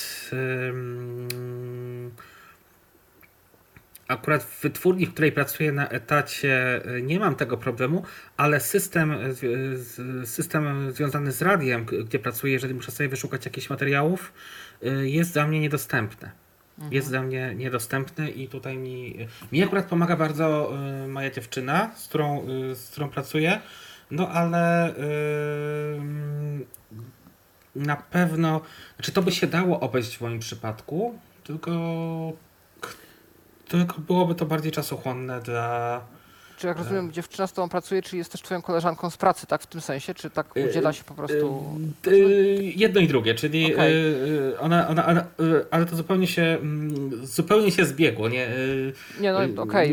chciałem wnikać tu za bardzo, bo chodzi mi o samą charakter, że jakby ja też byłem kiedyś na przykład zwolennikiem takiego rozwiązania, że po co w ogóle asystenci, to byłem ja przed mniej więcej 5-6 lat, po co asystenci, skoro tak naprawdę to my powinniśmy wykazać się swoimi umiejętnościami, a tam, gdzie nie damy rady, od czasu do czasu to się poprosi o pomoc właśnie koleżankę, kolegę, mamę, tatę, dziewczynę, osobę spotkaną na ulicy, tylko nagle się okazuje, że w takim realnym środowisku pracy takich przypadków to jest co chwilę ileś. Tak, i może być tego naprawdę sporo. Tak. Chociażby, słuchajcie, z mojego punktu widzenia, kiedy jeszcze miałem własną działalność i robiłem, świadczyłem usługi dla kilku takich klientów, to prosta rzecz, w jaki sposób stracić największego klienta. Decyzja zapadła jedna, gdzieś tam wyżej i ja na nią nie miałem kompletnie żadnego wpływu, dotycząca oprogramowania, które będzie przeznaczone do inwentaryzacji sprzętu. No bo wiadomo, jeżeli firma jest duża, jeżeli tam jest oddziałów ponad 100, na każdym jest ileś komputerów, to wszystko musi być ze sobą spięte. Takie oprogramowanie wcześniej też było, ale ono było przeznaczone przede wszystkim właśnie tylko do tej inwentaryzacji. Natomiast to oprogramowanie, które miało zostać wdrożone, no to już był taki kompletny kombajn, za pomocą którego robiło się wszystko. To znaczy, oprócz inwentaryzacji sprzętu rozwiązywało się problemy, czyli były te takie połączenia zdalne. Były jeszcze też inne rzeczy, na których tam się pracowało i wszystko to było zintegrowane. No i cóż, ja sprawdziłem sobie dostępność tego oprogramowania. Okazało się, że nie da się tam tak naprawdę zrobić nic. To nie była kwestia jednej, dwóch rzeczy, z którymi był problem, to była kwestia z wszystkim. Więc tak naprawdę, niestety z dnia na dzień i to też jest w tej branży IT, zwłaszcza związanej z administracją, z jakimś takim wsparciem, no, jest problematyczne i może być problematyczne. Na szczęście na przykład Microsoft teraz, jeżeli chodzi o jego dział dostępności, to dba też o tych użytkowników profesjonalnych, bo kiedyś, to w Stanach Zjednoczonych szczególnie były bardzo duże z tym problemy, bo Microsoft wdrożył nową wersję systemu, na którym działało dużo serwerów. Organizacje szczególnie medyczne, bo to jest w ogóle ciekawostka, że sporo osób niewidomych w Stanach Zjednoczonych w działce IT, przynajmniej z moich obserwacji, pracuje właśnie w tym sektorze medycznym. No i tam trzeba było to wszystko poaktualizować i się nagle okazało, że ludzie nie mogą wykonywać swojej pracy. Z dnia na dzień też w zasadzie mogli żegnać się ze stanowiskami. Także tak, to takie... Tak, takich historii na Twitterze znajdziecie wiele. Sporo, z różnych krajów, gdzie po prostu z dnia na dzień, no jak to się mówi, tak? Najstraszniejsza historia w 5 słowach, nowy, kompletnie przebudowany interfejs użytkownika. Tak. I to jest problem. I tak, to prawda. I ja nie mówię tego dlatego, żeby zniechęcać, tylko po prostu, żeby każdy też miał świadomość tego, z czym mogą być problemy i jakie to mogą być problemy. I że tak naprawdę... I to jest też to, o czym ja mówię i o czym mówiłem, że dobrze, żeby nasza praca to była mimo wszystko też jakaś nam pasja, bo my oprócz rozwiązywania problemów pracodawcy bardzo często też musimy rozwiązywać swoje problemy z wykonywaniem konkretnych zadań. Właśnie takie, tak, to jest... Im bardziej osoba niewidoma jest swoim własnym informatykiem, tym bardziej jest na wygranej pozycji, tak. Czego nie powinna musieć robić tak w ogóle, no ale tak wygląda życie. Natomiast tylko chciałem uzupełnić krótko i już się odpinam i zostawiam, że widząc tego typu sytuacje, zachęcam do takiego myślenia, nie, że to w takim razie nie warto, to w takim razie nie ma co się starać, tylko że dostęp do pracy, do rynku pracy i do oprogramowania, i do sprzętu, i do środków, bo to nie tylko komputery, nie tym tylko człowiek żyje, do narzędzi i środków, które pomagają mi tę pracę osiągnąć i być spełnionym członkiem społeczeństwa, to jest moje prawo. I ja, to prawo mi się należy i powinienem o nie walczyć. Dokładnie tak. Do tego was zachęcam. A bezrobotnymi zawsze zdążymy być. No tak, jak najbardziej. To też prawda. Dobrze, dziękuję wam bardzo i życzę miłej audycji. Ja zostaję na słuchu. Dziękujemy. Dzięki bardzo. Pawle za telefon, pozdrawiamy cię i do usłyszenia. Jeżeli wy również macie ochotę się do nas odezwać, to zapraszamy bardzo serdecznie. No dobrze, Darku, to w takim razie czy coś jeszcze o tych wątpliwościach, trudnościach? To znaczy, ja myślę, że najważniejsze jest takie wyartykułowanie się na początku. A nie, że na przykład dobrze, proszę pana, dziękuję za zatrudnienie i potem po 2 miesiącach, wie pan co, ale ja nie wiem jak zrobić. Nie, na wstępie. Na samym wstępie powiedzieć o tym, co mogę zrobić, od tego zacząć, co mogę zrobić i powiedzieć też na koniec, żeby nie wystraszyć o tym, co może sprawiać trudność. I wtedy jest większa szansa na to, że taka współpraca się ułoży. Na wstępie być maksymalnie szczerym. Mogę zrobić to, mogę zrobić wiele rzeczy, ale są rzeczy, które są dla mnie niedostępne właśnie z uwagi na brak wzroku i ograniczenia wzrokowe. No i generalnie prawda jest taka, że to najistotniejsza po drugiej stronie jest życzliwość, bo jeżeli ktoś będzie chciał dać nam szansę, oczywiście w zawodzie, który jakoś jesteśmy w stanie wykonywać, no bo nikt przy zdrowych zmysłach nie zatrudni nas jako kierowcy chociażby, no bo to nie byłoby możliwe, przynajmniej na razie. Natomiast jeżeli jest to zawód, w którym my mamy jakiś potencjał, to po prostu... Jeżeli trafiamy na życzliwego człowieka po tej drugiej stronie biurka, dajmy na to, to tu już jest połowa sukcesu i oczywiście reszta to są nasze predyspozycje, umiejętności, możliwości. Tak, i dlatego ta sieć kontaktów, o której powiedział Paweł, jest bardzo ważna. Czyli jeżeli przyjdziemy z dużym portfolio, pokażemy, jakie mamy doświadczenie, no to jest wtedy większa szansa, że... Na przykład pracodawca zada pytanie, no dobrze, zrobił pan to, jak pan to zrobił jako osoba niewidoma? Może paść takie pytanie, ale pan nie widzi, jak pan to zrobił. Bo to jest dla nas się to pytanie wydaje, powiem tak, natarczywe, może tak powiem, ale osoba po drugiej stronie nie wie, autentycznie nie wie. Jak na przykład ja jestem w stanie napisać na komputerze tekst? Nie, tego może nie wiedzieć. My to wiemy, bo z tym pracujemy na co dzień. Tak, ale pracodawca tego nie wie.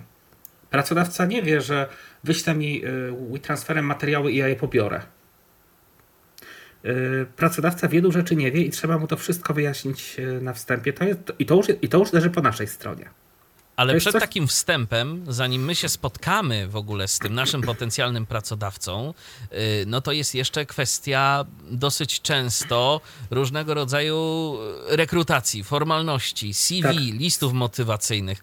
I tu jest taki odwieczny dylemat, o którym się bardzo często mówi i ile osób, tyle opinii na ten temat. Oczywiście. Czyli na tym etapie informować o naszej niepełnosprawności? Absolutnie nie. W mojej opinii. A możesz te opinie jakoś uzasadnić? Oczywiście. Jeżeli pokażę, przykładowo wysyłam, teraz ja wiem, że to CV i list motywacyjny, tak w skrócie wyjaśnię, list motywacyjny to jest taka krótka informacja, dlaczego chcę pracować w danej firmie i jak dana firma skorzysta na tym, że mnie zatrudni. A CV to jest wykaz moich osiągnięć, wykształcenie, doświadczenia, kursy zebrane w jednym dokumencie. Są różne CV, takie są chronologiczne, czyli na przykład od najwcześniejszego okresu do najpóźniejszego. Na odwrót są graficzne CV różnego rodzaju, są schematy. Są też generatory takie do tworzenia CV. Tak, oczywiście. I teraz tak. Jeżeli ja napiszę takie właśnie CV z doświadczeniem, czyli nie wydumane, ale prawdziwe takie CV i troszkę tych osiągnięć wpiszę i napiszę list motywacyjny, w którym bardzo merytorycznie uargumentuję i poproszę o zatrudnienie, napiszę, na czym skorzystają pracodawcy, to potem podczas rozmowy kwalifikacyjnej, jeżeli zgodzi się na to pracodawca, jeżeli nie przyjmie, oczywiście może mnie też wygooglać, zidentyfikować i oczywiście zawsze może wyjść ta informacja, że to nie chodzi o to, żeby tę informację ukrywać, ale żeby pokazać jakby podanie takich informacji suchych, merytorycznych, jakby jest najważniejsze. Tutaj pisanie o niepełnosprawności na pierwszym etapie dla mnie mija się z celem. No bo proszę Państwa, zatrudnijcie mnie, ale ja nie widzę. Skorzystają Państwo, taki jest przekaz, skorzystają Państwo na moim zatrudnieniu, ale jestem osobą niewidzącą. Później mogą wyjść wątpliwości, czyli podczas takiej rozmowy, już po tej rekrutacji, mogą nastąpić, my na taką rozmowę przychodzimy, wtedy już pracodawca się dowiaduje, że nie widzimy i my rozmawiamy. I albo ma ochotę z nami rozmawiać, albo nie ma, albo jest życzliwy, albo go pytamy, czy nadal jest zainteresowany, ale uważam, że dopiero na tym etapie najlepiej taką informację podawać. To oczywiście jest mój pogląd i wydaje mi się, że taka metoda jest skuteczniejsza. Ewentualnie też pracodawca, zawsze jest takie ryzyko, słyszałem kiedyś taki argument, że pracodawca potencjalny może poczuć się oszukany przez nas, że my to zatailiśmy, że my o tym nie powiedzieliśmy wprost, że nie poinformowaliśmy o tym fakcie. Tak, wszystko ma jakieś plusy i minusy. Oczywiście, że tak, no ale z drugiej strony brak wzroku jeżeli wiemy, że brak wzroku nie wpływa na naszą wydajność w konkretnej pracy, no to podawanie takiej informacji nie jest konieczne. Oczywiście. My możemy wytłumaczyć potem, jak my pracujemy. Ale wydaje mi się, że jeżeli ktoś przykładowo, Mieczysław Kosz, który był pianistą jazzowym, nie mówiło się o nim, że jestem niewidomy i chciałbym zagrać koncert, tylko po prostu chciałbym zagrać koncert. I tak dalej, i tak dalej. Muzyk, wokalista na tym etapie pozyskiwania swoich koncertów nie mówi o tym, że jestem, już nie będę podawał teraz nazwisk, ale jestem niewidomym śpiewakiem, jestem niewidomym pianistą, tylko jestem pianistą. Potem pewne rzeczy wychodzą. To jest oczywiście, tak jak powiedziałem, moje stanowisko, ja bym tej informacji na etapie CV nie podawał, aczkolwiek potem bardzo precyzyjnie, bardzo cierpliwie wyjaśniał często łopatologicznie, co mogę zrobić, co to znaczy NVDA, co to jest... Ja akurat mam BlindShella, to trudno im powiedzieć, ale no niech będzie, co to jest voiceover i tak dalej, jak ja sobie radzę, na co mnie stać, przynieść taki komputer, pokazać jak wygląda udźwiękowienie, pokazać jak wyglądają pewne pomocy. Można oczywiście z komputerem się wybrać na rozmowę taką kwalifikacyjną. To będzie bardzo pomocne. Jak pan sobie rodzi, proszę zobaczyć, zaraz za chwileczkę pokażę. Otwieramy laptopa i pokazujemy. To jest oczywiście, bardzo pomocne. Oczywiście, że tak. No, to jest takie pewne też oczywiste rzeczy, o które warto zadbać, no to kwestia też naszego wyglądu, tak? Oczywiście, jak najbardziej. Warto, jeżeli nawet mieszkamy sami, to warto mimo wszystko skonsultować się z kimś, czy ten ubiór, który sobie dobraliśmy, to aby na pewno do siebie pasuje. Mhm, oczywiście. No, bo... Jak cię widzą, tak cię piszą, to nie jest bez znaczenia to powiedzenie. Nie, to nie jest bez znaczenia. To nie jest bez znaczenia, oczywiście. No okej. To w takim razie, jeżeli chodzi o kwestie ewentualnych problemów, to myślę, że temat wyczerpaliśmy już dość mocno, ale tak. W ogóle jeżeli chodzi o zatrudnienie, to... Osoby z niepełnosprawnościami pobierające świadczenia też boją się kwestii jednej. Mianowicie, jak ja zacznę pracować, to mi rentę zawieszą albo zabiorą, albo będę musiał coś jeszcze oddawać. Kiedyś zabiorą, teraz mogą wstrzymać. Znaczy kiedyś to w ogóle wstrzymają, teraz mogą ograniczyć te fundusze. Teraz to się troszkę zmieniło na korzyść. Przy czym ja zaznaczę i tutaj myślę, że się na pewno z mną zgodzisz, te ograniczenia, jeżeli chodzi o dochód, są bardzo krzywdzące dla budżetu. Przecież tyle osób by mogło pracować bez tych ograniczeń. W ogóle ja powiem tak, no niestety trzeba to powiedzieć dobitnie. Ograniczenia właśnie jeżeli chodzi o dorobienie do renty socjalnej generują szarą strefę. Oczywiście. Generują kombinatorstwo. Przekręcanie dochodów, kombinatorstwo po prostu. Państwo więcej traci na tym, że no, przyjmijmy na to dobrze, zawiesimy mu rentę, ale on sobie i tak zarobi bez podatku. No to jaki to ma sens? To nie ma sensu tych... Zresztą ja myślę, że dyskusja już wielokrotnie na ten temat padała. No to zawieszenie jest szkodliwe dla państwa. Dokładnie. No, tak, właśnie, bo naprawdę... kwitnie szara strefa w takich sytuacjach, bo nie możemy dorobić do renty, to prosimy o na przykład o gotówkę. Ja na szczęście nigdy takiej sytuacji nie miałem i z tego się bardzo cieszę, bo ja może powiem u mnie, jak to wyglądało. Do pewnego etapu ja pobierałem rentę w całości i na pewnym etapie pracodawca zauważył, że ja liczę jakieś tam przychody, bo to była akurat umowa zlecenia. I mówi: Darek, ale po co ty to liczysz? Mówi, wie pan, no bo mogą mi zabrać rentę. I on mówi: tak, mogą ci zabrać rentę. Ale zastanów się, co jest dla ciebie ważniejsze, bo jak będziesz cały czas ten argument podnosił, to ludzie cię nie będą brali poważniej. To jest prawda. Jak ja cały czas będę się zastanawiał i mówił o tym, albo mi rentę zabiorą, to faktycznie stracę markę. To jest coś, o czym... to jest tak, to podawanie to może odstraszyć ludzi. Mhm. Dam panu podwyżkę. No wie pan, nie, bo tutaj renta... Oczywiście, no każdy tam się uśmiechnie, pokiwa głową, ale... I to jest pewien problem. To jest pewien problem i to jest... I najsmutniejsze jest to, że to generuje bardzo dużo dylematów. I jak ktoś raz zaoferuje podwyżkę, my powiemy, nie, to w sumie dzięki, to już więcej z taką propozycją może nie przyjść. A te wskaźniki rentowe, one przecież jednak się zmieniają co jakiś czas. I to jest pewien problem. Dlatego naprawdę ja na pewnym etapie zdecydowałem się na zawieszenie renty socjalnej. Nie żałuję tego.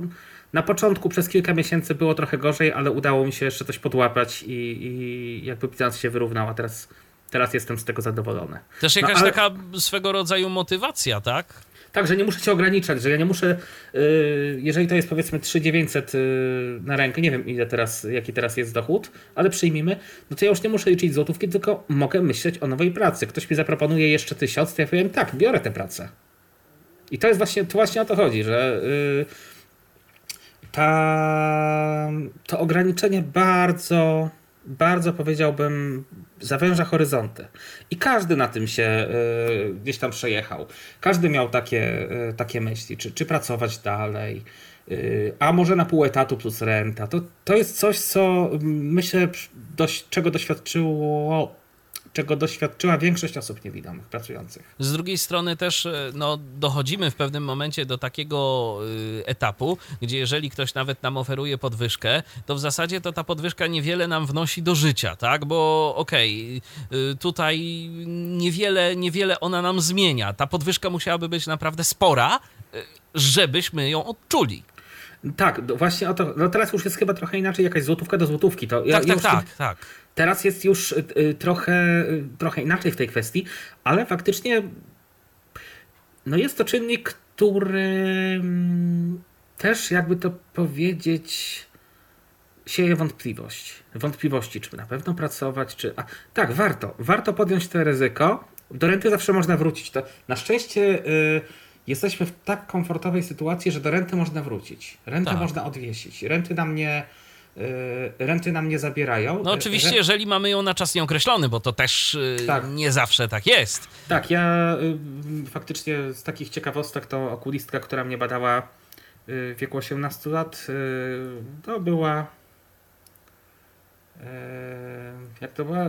Myślę, że siostrę Ratchet przypominała. Nie wiem, czy dobrze ją wymieniłem z lotu nad kukułczym gniazdem.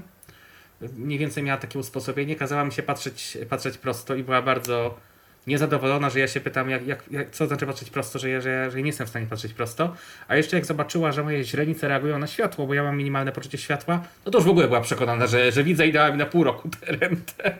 I potem byłem na drugiej komisji, więc ja teraz się z tego śmieję, ale... Wtedy nie było ci do śmiechu. Wtedy, bo nie wiedziałem, co się dzieje. Ja myślałem, że jestem w jakimś, Matrixie, tak? Ale zdarzają się różne problemy i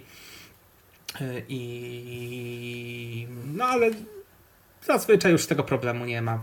Można się odwołać i czasami jest to uciążliwe z uwagi na biurokrację, ale zazwyczaj odwołanie się przy całkowitym braku wzroku oczywiście. Ja nie wiem, jak jest w przypadku osób, które na przykład są słabowidzące. Ja wypowiadam się w kontekście osób niewidomych zupełnie. Zazwyczaj odwołanie pomaga. Tak jest. No dobrze. Cały czas mówimy o działaniu na otwartym rynku, na działaniu poza środowiskiem, ale Darku, w środowisku tak coś działasz, czy kompletnie nic? I teraz padnie magiczne słowo, które miało nie paść, ale padnie, tak jak obiecałem na początku, czyli BlindShell Classic 2. Aha. Więc coś, co mnie zmotywowało do troszkę większej aktywności środowiskowej. Teraz będę pisał artykuł do 6 punktu na temat BlindShella. To jest właśnie pojawienie się na rynku tego telefonu. Ja o tym powiem w kilku zdaniach, bo każdy zna moje poglądy. Już nie chciałbym tego powielać. Są dwie audycje. To jak ktoś chce więcej, to na pewno do nich chętnie sięgnie. Tak, ale zacznę może od tego, że kiedyś zrobiłem audycję z Agatą Zakrzewską o dziennikarstwie muzycznym, więc jestem generalnie otwarty na tego rodzaju inicjatywy, ale ostatnio... Aha, i teraz wbrew obiegowej opinii kilka osób, powiedziałbym bardzo kulturalnie, staram się to wyrazić, zaczepiło mnie o to, nie pracuję dla BlindShella ani dla żadnego dystrybutora BlindShella za pieniądze.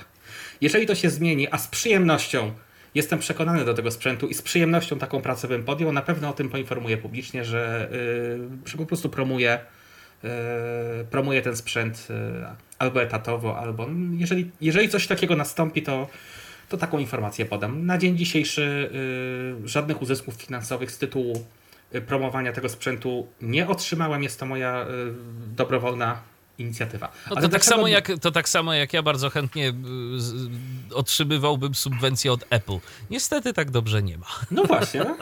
No. Nie, ale kilka osób już mi powiedziało, no płacą ci za to, albo tam, no to nie. Tak, to nie, czasem nie. Też w przypadku komentarzy w Tyflopodcastach dostawaliśmy taki zarzut, Apple wam płaci. Niestety nie. Niestety nie, a powinien. A powinien, już mi kilka osób powiedziało, Darek, powinien ci przynajmniej telefon dać za to. Ja mówię, nie, ja to robię, bo chcę to robić, bo jestem przekonany. Ale dlaczego skąd ta moja jakaś taka większa aktywność środowiskowa się wzięła? No bo ja sobie kupiłem BlindShella z uwagi na klawiaturę fizyczną, klawiaturę T9. Zazwyczaj o tym mówiłem. Korzystałem ze smartfona przez kilka lat. Ja osobiście nie przekonałem się do pisania dotykowego. Nie chciałem mieć telefonu w kilku kawałkach. Telefon plus klawiaturka, plus jeszcze coś tam. Bo po prostu mnie to nie przekonało. I mój smartfon, pożegnałem się ze smartfonem. I po pół roku przerwy, bo wtedy korzystałem z Nokii, pojawił się na rynku właśnie BlindShell. I kupiłem ten telefon. Tutaj miałem przyjemność zrobienia audycji pierwszej. I zaczęto to się do mnie zwracać. Proszę pana, no jak to zrobić na przykład na tym telefonie? Mówię, no proszę tutaj wpisać albo wiem, albo nie wiem, albo dopytam, albo nie jestem w stanie odpowiedzieć, ale ja w jakiś sposób się poczułem ambasadorem tego telefonu. Znaczy, zauważyłem, że dużo osób zaczęło się do mnie zwracać, czy to na liście Tyflos, czy to przez maila, czy to gdzieś tam. No, zaczęto mnie pytać o tego BlindShella i zauważyłem jeszcze drugą rzecz. Dużo takich pozytywnych komentarzy. Panie Darku, no bardzo dziękujemy. To jest bardzo niepopularny pogląd, to co pan mówi, ale faktycznie dla mnie na przykład też klawiatura jest lepszym wyjściem. Ja zauważyłem, że poza krytyką, bo dużo osób uważa w ogóle moje poglądy za jaskiniowe, o czym mam świadomość, i za średniowieczne, to znalazła się grupa odbiorców, którzy mnie pytają, panie Dariuszu, jak pan myśli, ta funkcja będzie na przykład w tym BlindShellu? Bankowość? Ja mówię, bankowości na pewno nie będzie. A co z tym? Trzeba poczekać i tak dalej. I to mi jakoś dało, ja sobie zdałem sprawę, kurczę, udało mi się pewien stereotyp przełamać, jakiegoś zupełnie nieświadomie, ja tego nie zrobiłem świadomie, niepopularnego poglądu. Udało mi się zupełnie nieświadomie pewien niepopularny w środowisku temat poruszyć i dzięki temu kilka osób się do mnie zwróciło, może nie tyle z podziękowaniem, ale z takim pytaniem o ten telefon. A dlaczego pan korzysta? A dlaczego pan go poleca? A komu by pan go nie polecił? I ja zauważyłem, ostatnio się zwrócono do mnie z 6 punktu z prośbą o napisanie takiej luźnej impresji właśnie na temat BlindShella. Ja to zrobię z przyjemnością. Tylko przy czym zaznaczam, to zawsze się wypowiadam za siebie, w artykułach wypowiadam się w pierwszej osobie, ja nikomu tego telefonu nie rekomenduję, aczkolwiek zaznaczam, że jest on dedykowany pewnej grupie osób. Udało mi się teraz nawiązać współpracę z firmą Altix a propos telefonu Kapsys 3, bo tutaj było chyba kiedyś pytanie, czy będzie, kiedy będzie i tak dalej. No to ja od razu powiem, że ja się takiej audycji w Tyflo Podcaście nie podejmę, chociaż chciałbym. Nie podejmę się, ponieważ firma Altix nie chce mi wypożyczyć tego telefonu. Mogę go wytestować tylko na miejscu, nie mogę go pożyczyć. Więc no, być może z przyjemnością kiedyś zadzwonię tutaj, jak będzie Tyflo Przegląd i opowiem o swoich wrażeniach z korzystania z Kapsysa, ponieważ w przyszłym miesiącu będę w Altixie i będę testował ten telefon. Aczkolwiek dopóki go nie zobaczę fizycznie, nie będę go miał na tydzień, nie będę mógł go zademonstrować. Bardzo mi przykro, ale mimo najszczerszych chęci nie jestem w stanie merytorycznie takiej audycji poprowadzić. No tak, bo to wymaga większych testów, nie tylko przyjrzenia się temu urządzeniu przez chwilę, to po prostu trzeba poznać jego funkcję, jego możliwości, wtedy można coś powiedzieć na ten temat. Zdałem sobie sprawę, że są takie po prostu czasami pewne tematy. Właśnie tutaj BlindShell sprawił, że gdzieś tam zacząłem podejmować tematy też właśnie tych rozwiązań klawiszowych i nie tylko. Ja trasowałem takie anegdocie a propos pracodawcy. Bo ja korzystałem z dwóch kont zawsze mailowych. Ze swojego prywatnego, które zawsze podaję, to już podaję tutaj, i firmowego. Teraz BlindShell umożliwia korzystanie z kilku adresów mailowych. Kiedyś nie korzystał. Kiedyś mogę mieć tylko jedno konto na BlindShellu i nic więcej. I ja myślę, kurczę, fajnie by było mieć dwa, ale mimo wszystko jednak wolę tę klawiaturę fizyczną i tak. Zwróciłem się do pracodawcy z prośbą o spotkanie na 15 minut w dogodnym dla niego terminie. przyjechałem do tam właśnie do siedziby i powiedziałem, proszę Państwa, zwracam się z takim pytaniem, czy istnieje jakaś szansa, żebym albo mógł odpisywać na przykład z prywatnego maila, ponieważ ja akurat tej korespondencji nie toczę zazwyczaj. Ja i tak piszę do osoby, która ewentualnie potem moderuje moje teksty, więc ja korespondencji firmowej nie prowadzę. Czy jest jakaś szansa? Zapyta do mnie, dlaczego ja ten telefon wyciągnąłem z kieszeni, pokazałem, na czym on polega, pokazałem fizyczną T9, powiedziałem, dlaczego wolę fizyczną klawiaturę, dlaczego dla mnie jest lepsze i powiedziałem, że no niestety ten telefon umożliwia korzystanie z jednego konta i od razu zaznaczyłem, jeżeli Państwo się nie zgodzą, ja sobie poradzę, ja będę korzystał z komputera, ja się będę logował przez stronę, to nie ma problemu. Ale zwracam się z taką prośbą, czy to byłby problem. Powiedziano mi, że absolutnie nie, ale żeby jakąś ciągłość zachować, no to przekierowano po prostu maile z poczty firmowej na pocztę prywatną. Czyli teraz maile, które przychodzą na pocztę firmową, na nią też przychodzą, ale przychodzą też na pocztę prywatną. I udało się to rozwiązać bardzo szybko za pomocą kilku kliknięć ze strony osoby, która się tym zajmowała i nie ma problemu. Ale BlindShell zaciekawił nawet, powiem szczerze, zaciekawił mojego pracodawcę, jak to się pisze. No ja pokazałem mniej więcej. Teraz już oczywiście mogę korzystać z dwóch kont, bo to jest możliwe. Ale faktycznie gdzieś tam zakup tego telefonu i te audycje, które w tamtym roku zrobiłem, zmotywowały mnie do takiej może czasami większej aktywności.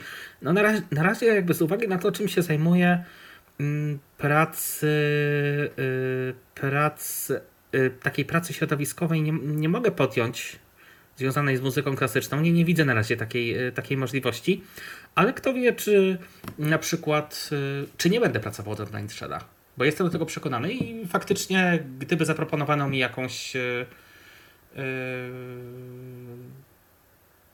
powiedziałbym, jakąś gratyfikację za promowanie oficjalne, to jak najbardziej z przyjemnością bym się tego podjął, bo jestem przekonany do rozwiązania. I jeżeli będę pracował, jeżeli będę zajmował się aktywnościami środowiskowymi, to albo będą dotyczyć właśnie zatrudnienia, czyli pracy na otwartym rynku, ewentualnie motywacji. Myślałem ostatnio mi wpadł do głowy pomysł na przykład treningów motywacyjnych. Nie wiem, czy to w ogóle... To mi się urodziło kilka dni temu. Może jako osoba, która pracuje, będę w stanie zmotywować innych do takiej pracy. Może nie chociażby wiem. Przez tę audycję naszą dzisiejszą. Stąd właśnie mój pomysł na audycję od razu się urodził, bo myślałem, że warto ten temat podjąć. Też mnie trochę zainspirował Sylwek Piekarski z Tyflosa, który gdzieś tam napisał, że fajnie by było, gdyby w Tyflo Podcaście takie tematy były podejmowane. No to są i zachęcam. W każdym razie myślę, że chciałbym pracować właśnie w obrębie promocji telefonów klawiszowych, bo oczywiście można mówić, że to jest średniowiecze, że to jest jakby już, jak to niektórzy mówią, pieśń przeszłości, ale jest jednak duża grupa osób, która z tego korzysta i tego tak się łatwo nie usunie. Jest tak jak jest grupa osób, która korzysta z tych osprzętów, na przykład, a nie z różnych odtwarzaczy chociażby. Tak, z różnych odtwarzaczy, dokładnie. To jest też grupa osób, która jednak woli te rozwiązania klawiszowe i nie są to tylko osoby starsze. I myślę, że jeżeli będę pracował właśnie a propos naszego środowiska, to myślę, że ten temat podejmę, bo to jest coś, do czego jestem przekonany, to jest coś, co lubię, no bo też nie jestem taką osobą, prawda? Mówię, kupujcie BlindShella, ale wiecie co? Tutaj mam iPhone'a. Nie, właśnie ja jestem osobą, która jest przekonana do rozwiązania i będzie chciała je promować. I używasz go na co dzień. I używam go na co dzień, będąc przekonanym do niego. Być może teraz mnie to też skłoni do lepszego poznania iOS-a. Bo chyba kilka rzeczy będę musiał sprawdzić jeszcze raz. Myślę, że jakiegoś iPhone'a sobie kupię troszkę starszego, żeby pewne rzeczy potestować na zasadzie takiej roboczej, bo myślę, że będę musiał mieć pewne rozeznanie, ale myślę, że chciałbym podejmować na łamach na przykład Tyflo czasopis, takich jak Tyflopunkt, sześciopunkt tutaj, czy też innych właśnie takie tematy, tylko żeby się tym zająć na poważnie, na przykład będę musiał teraz iOS-a jeszcze sobie troszkę odświeżyć, bo z nim miałem najmniej styczności. Z Androidem miałem, z iOS-em miałem szczątkową styczność. Ja jestem bardzo ciekaw, szczerze powiedziawszy, jaka będzie wtedy twoja opinia. Czy przypadkiem się nie okaże, że zmienisz zdanie? No ale to pożyjemy, zobaczymy. To znaczy... tak jak powiedziałem, T9 to jest dla mnie coś, co jest ponad. I to jest dla mnie... Oczywiście, każdy się jest w stanie wszystkiego nauczyć. Oczywiście. iPhone jest tutaj fajny, jeżeli chodzi o Braille. Ja to widziałem, ja mam tego świadomość, że to jest rakieta, ale jednak ja lubię sobie z kieszeni po prostu jechać sobie tramwajem, jechać sobie gdzieś tam metrem i w kieszeni sobie odpisywać zupełnie. No po prostu lubię to, nic nie poradzę, może to i niepopularne, ale to ja po prostu jestem przyzwyczajony. Faktycznie,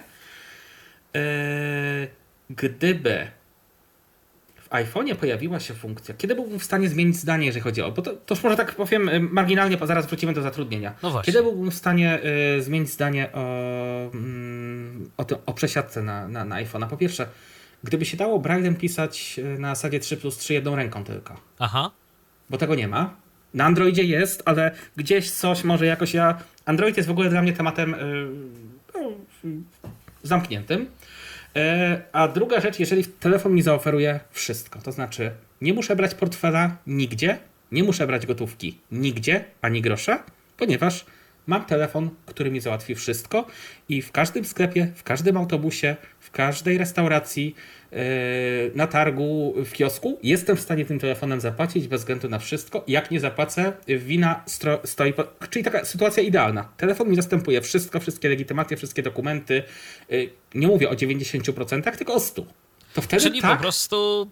Czyli to wymagałoby tak naprawdę jakiegoś obowiązku posiadania przez każdego sprzedawcę terminala płatniczego. Tak, bo wtedy wiem, że telefon mi zastępuje wszystko tak. Dobrze, to teraz wróćmy do zatrudnienia. Przejdźmy do zatrudnienia i tak naprawdę już powoli spinając tę naszą dzisiejszą audycję... W sumie może od tego powinniśmy zacząć, ale myślę, że to jest dobry moment, bo skoro część z naszych słuchaczy być może poczuła się zachęcona, to czy coś byś jeszcze podpowiedział w zakresie tego, gdzie właściwie tej pracy szukać? No bo powiedzieliśmy, że w sumie fajnie jest pracować, otwarty rynek nie gryzie, jak mamy jakieś umiejętności, które mogą być dla naszego potencjalnego pracodawcy atrakcyjne, no to super, no tylko jak w ogóle zacząć? To tak jak powiedziałem, najważniejsza jest umiejętność nauczenia się robienia researchu. To jest najważniejsze, bo ja też na początku nie wiedziałem, gdzie tej pracy szukać. Ja marzyłem o tym, żeby być dziennikarzem, ale co, gdzie, jak się starać. I każda wszelkiego rodzaju prace studenckie, czy to licencjackie, czy magisterskie, czy wcześniejsze zaliczeniowe, są dobrą okazją do tego, żeby taką umiejętność udoskonalić. I potem już łatwiej szukać pracy na przykład poprzez Google. Zobaczyć, gdzie ta praca jest, gdzie mogę pracować. Bo nikt tego za nas nie zrobi, ale takie prace właśnie studenckie na przykład, albo nawet prace maturalne, czy robienie jakichś projektów wiążących się z wyszukiwaniem informacji, bardzo ułatwia, tak powiem. No to jest taki mój, pomysł, żeby... internet jest na pewno taką bazą, która ułatwia, ale też nawiązywanie kontaktów właśnie związanych z aktywnościami studenckimi. To mogą być konferencje naukowe, mogą być webinary, o których mówił Paweł, mogą być jakieś inne wykłady otwarte. Po prostu szukać, interesować się. I to jest taka moja rada, no bo trudno mi powiedzieć, gdzie szukać jakby w każdym zawodzie, ale Ale to mógłbym polecić ze swojej strony. To jest taka moja sugestia. Przede wszystkim kontakty i przede wszystkim warto zadbać też o to, żeby nasze nazwisko, jeżeli mamy jakąś taką pasję twórczą albo na czymś się znamy, to żeby to nasze nazwisko jednak w Google gdzieś się pojawiało. I teraz w dzisiejszych czasach bardzo często jest tak, że rekruter, który będzie zastanawiał się nad tym, czy nas zatrudnić, o tym trzeba pamiętać, to skorzysta z wszelkiego rodzaju narzędzi i to, że nas wpisze w wyszukiwarkę, to jest niemal pewne. I teraz pytanie, co tam znajdzie? Jak najbardziej. Z tym trzeba się liczyć i tego trzeba mieć świadomość, bo po prostu tak to w dzisiejszych czasach jest.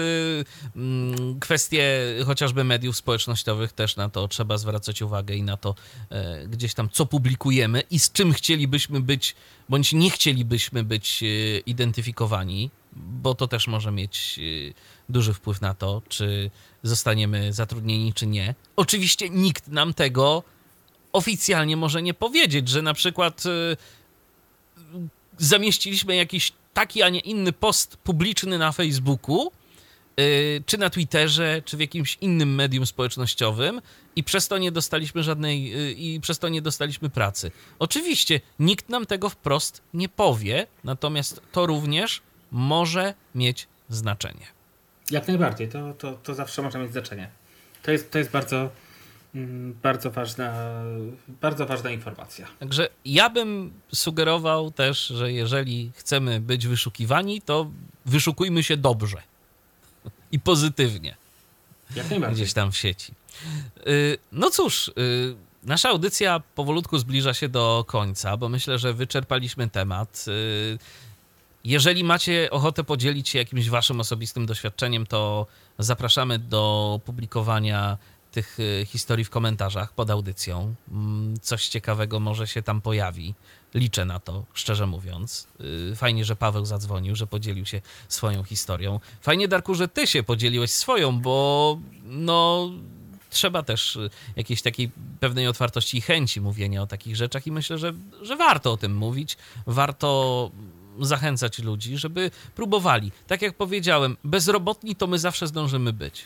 Tak, to powiedziałbym tak, do 1700 zł na rękę można mieć. Potem renta, pielęgnacyjne i 500. I to jest, nie chcę mówić, że na wyciągnięcie ręki, bo teraz ceny poszły do góry, ale jest to jakoś tam dostępne, tak? Ale żeby jednak nie myśleć tymi kategoriami, a zawsze to jest jakieś zabezpieczenie, jeżeli mamy pewne problemy. Tak jest.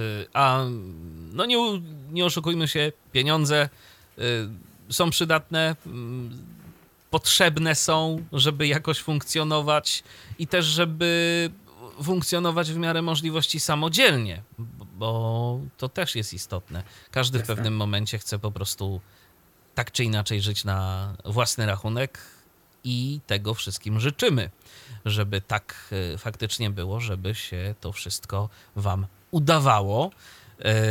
Czy coś jeszcze, Darku, na koniec jakieś takie przemyślenia? Ja myślę, że może jakieś komentarze się pojawią też. Można też te tematy gdzieś tam kontynuować. Na pewno jest dużo osób, które też pracują i być może z innej perspektywy opowiedzą o swojej pracy. Myślę, że to jest też dobry pomysł, żeby taki cykl rozpocząć. Kiedyś zapraszać osoby, które też pracują. Mogą, być może ja na coś nie zwróciłem w ogóle uwagi.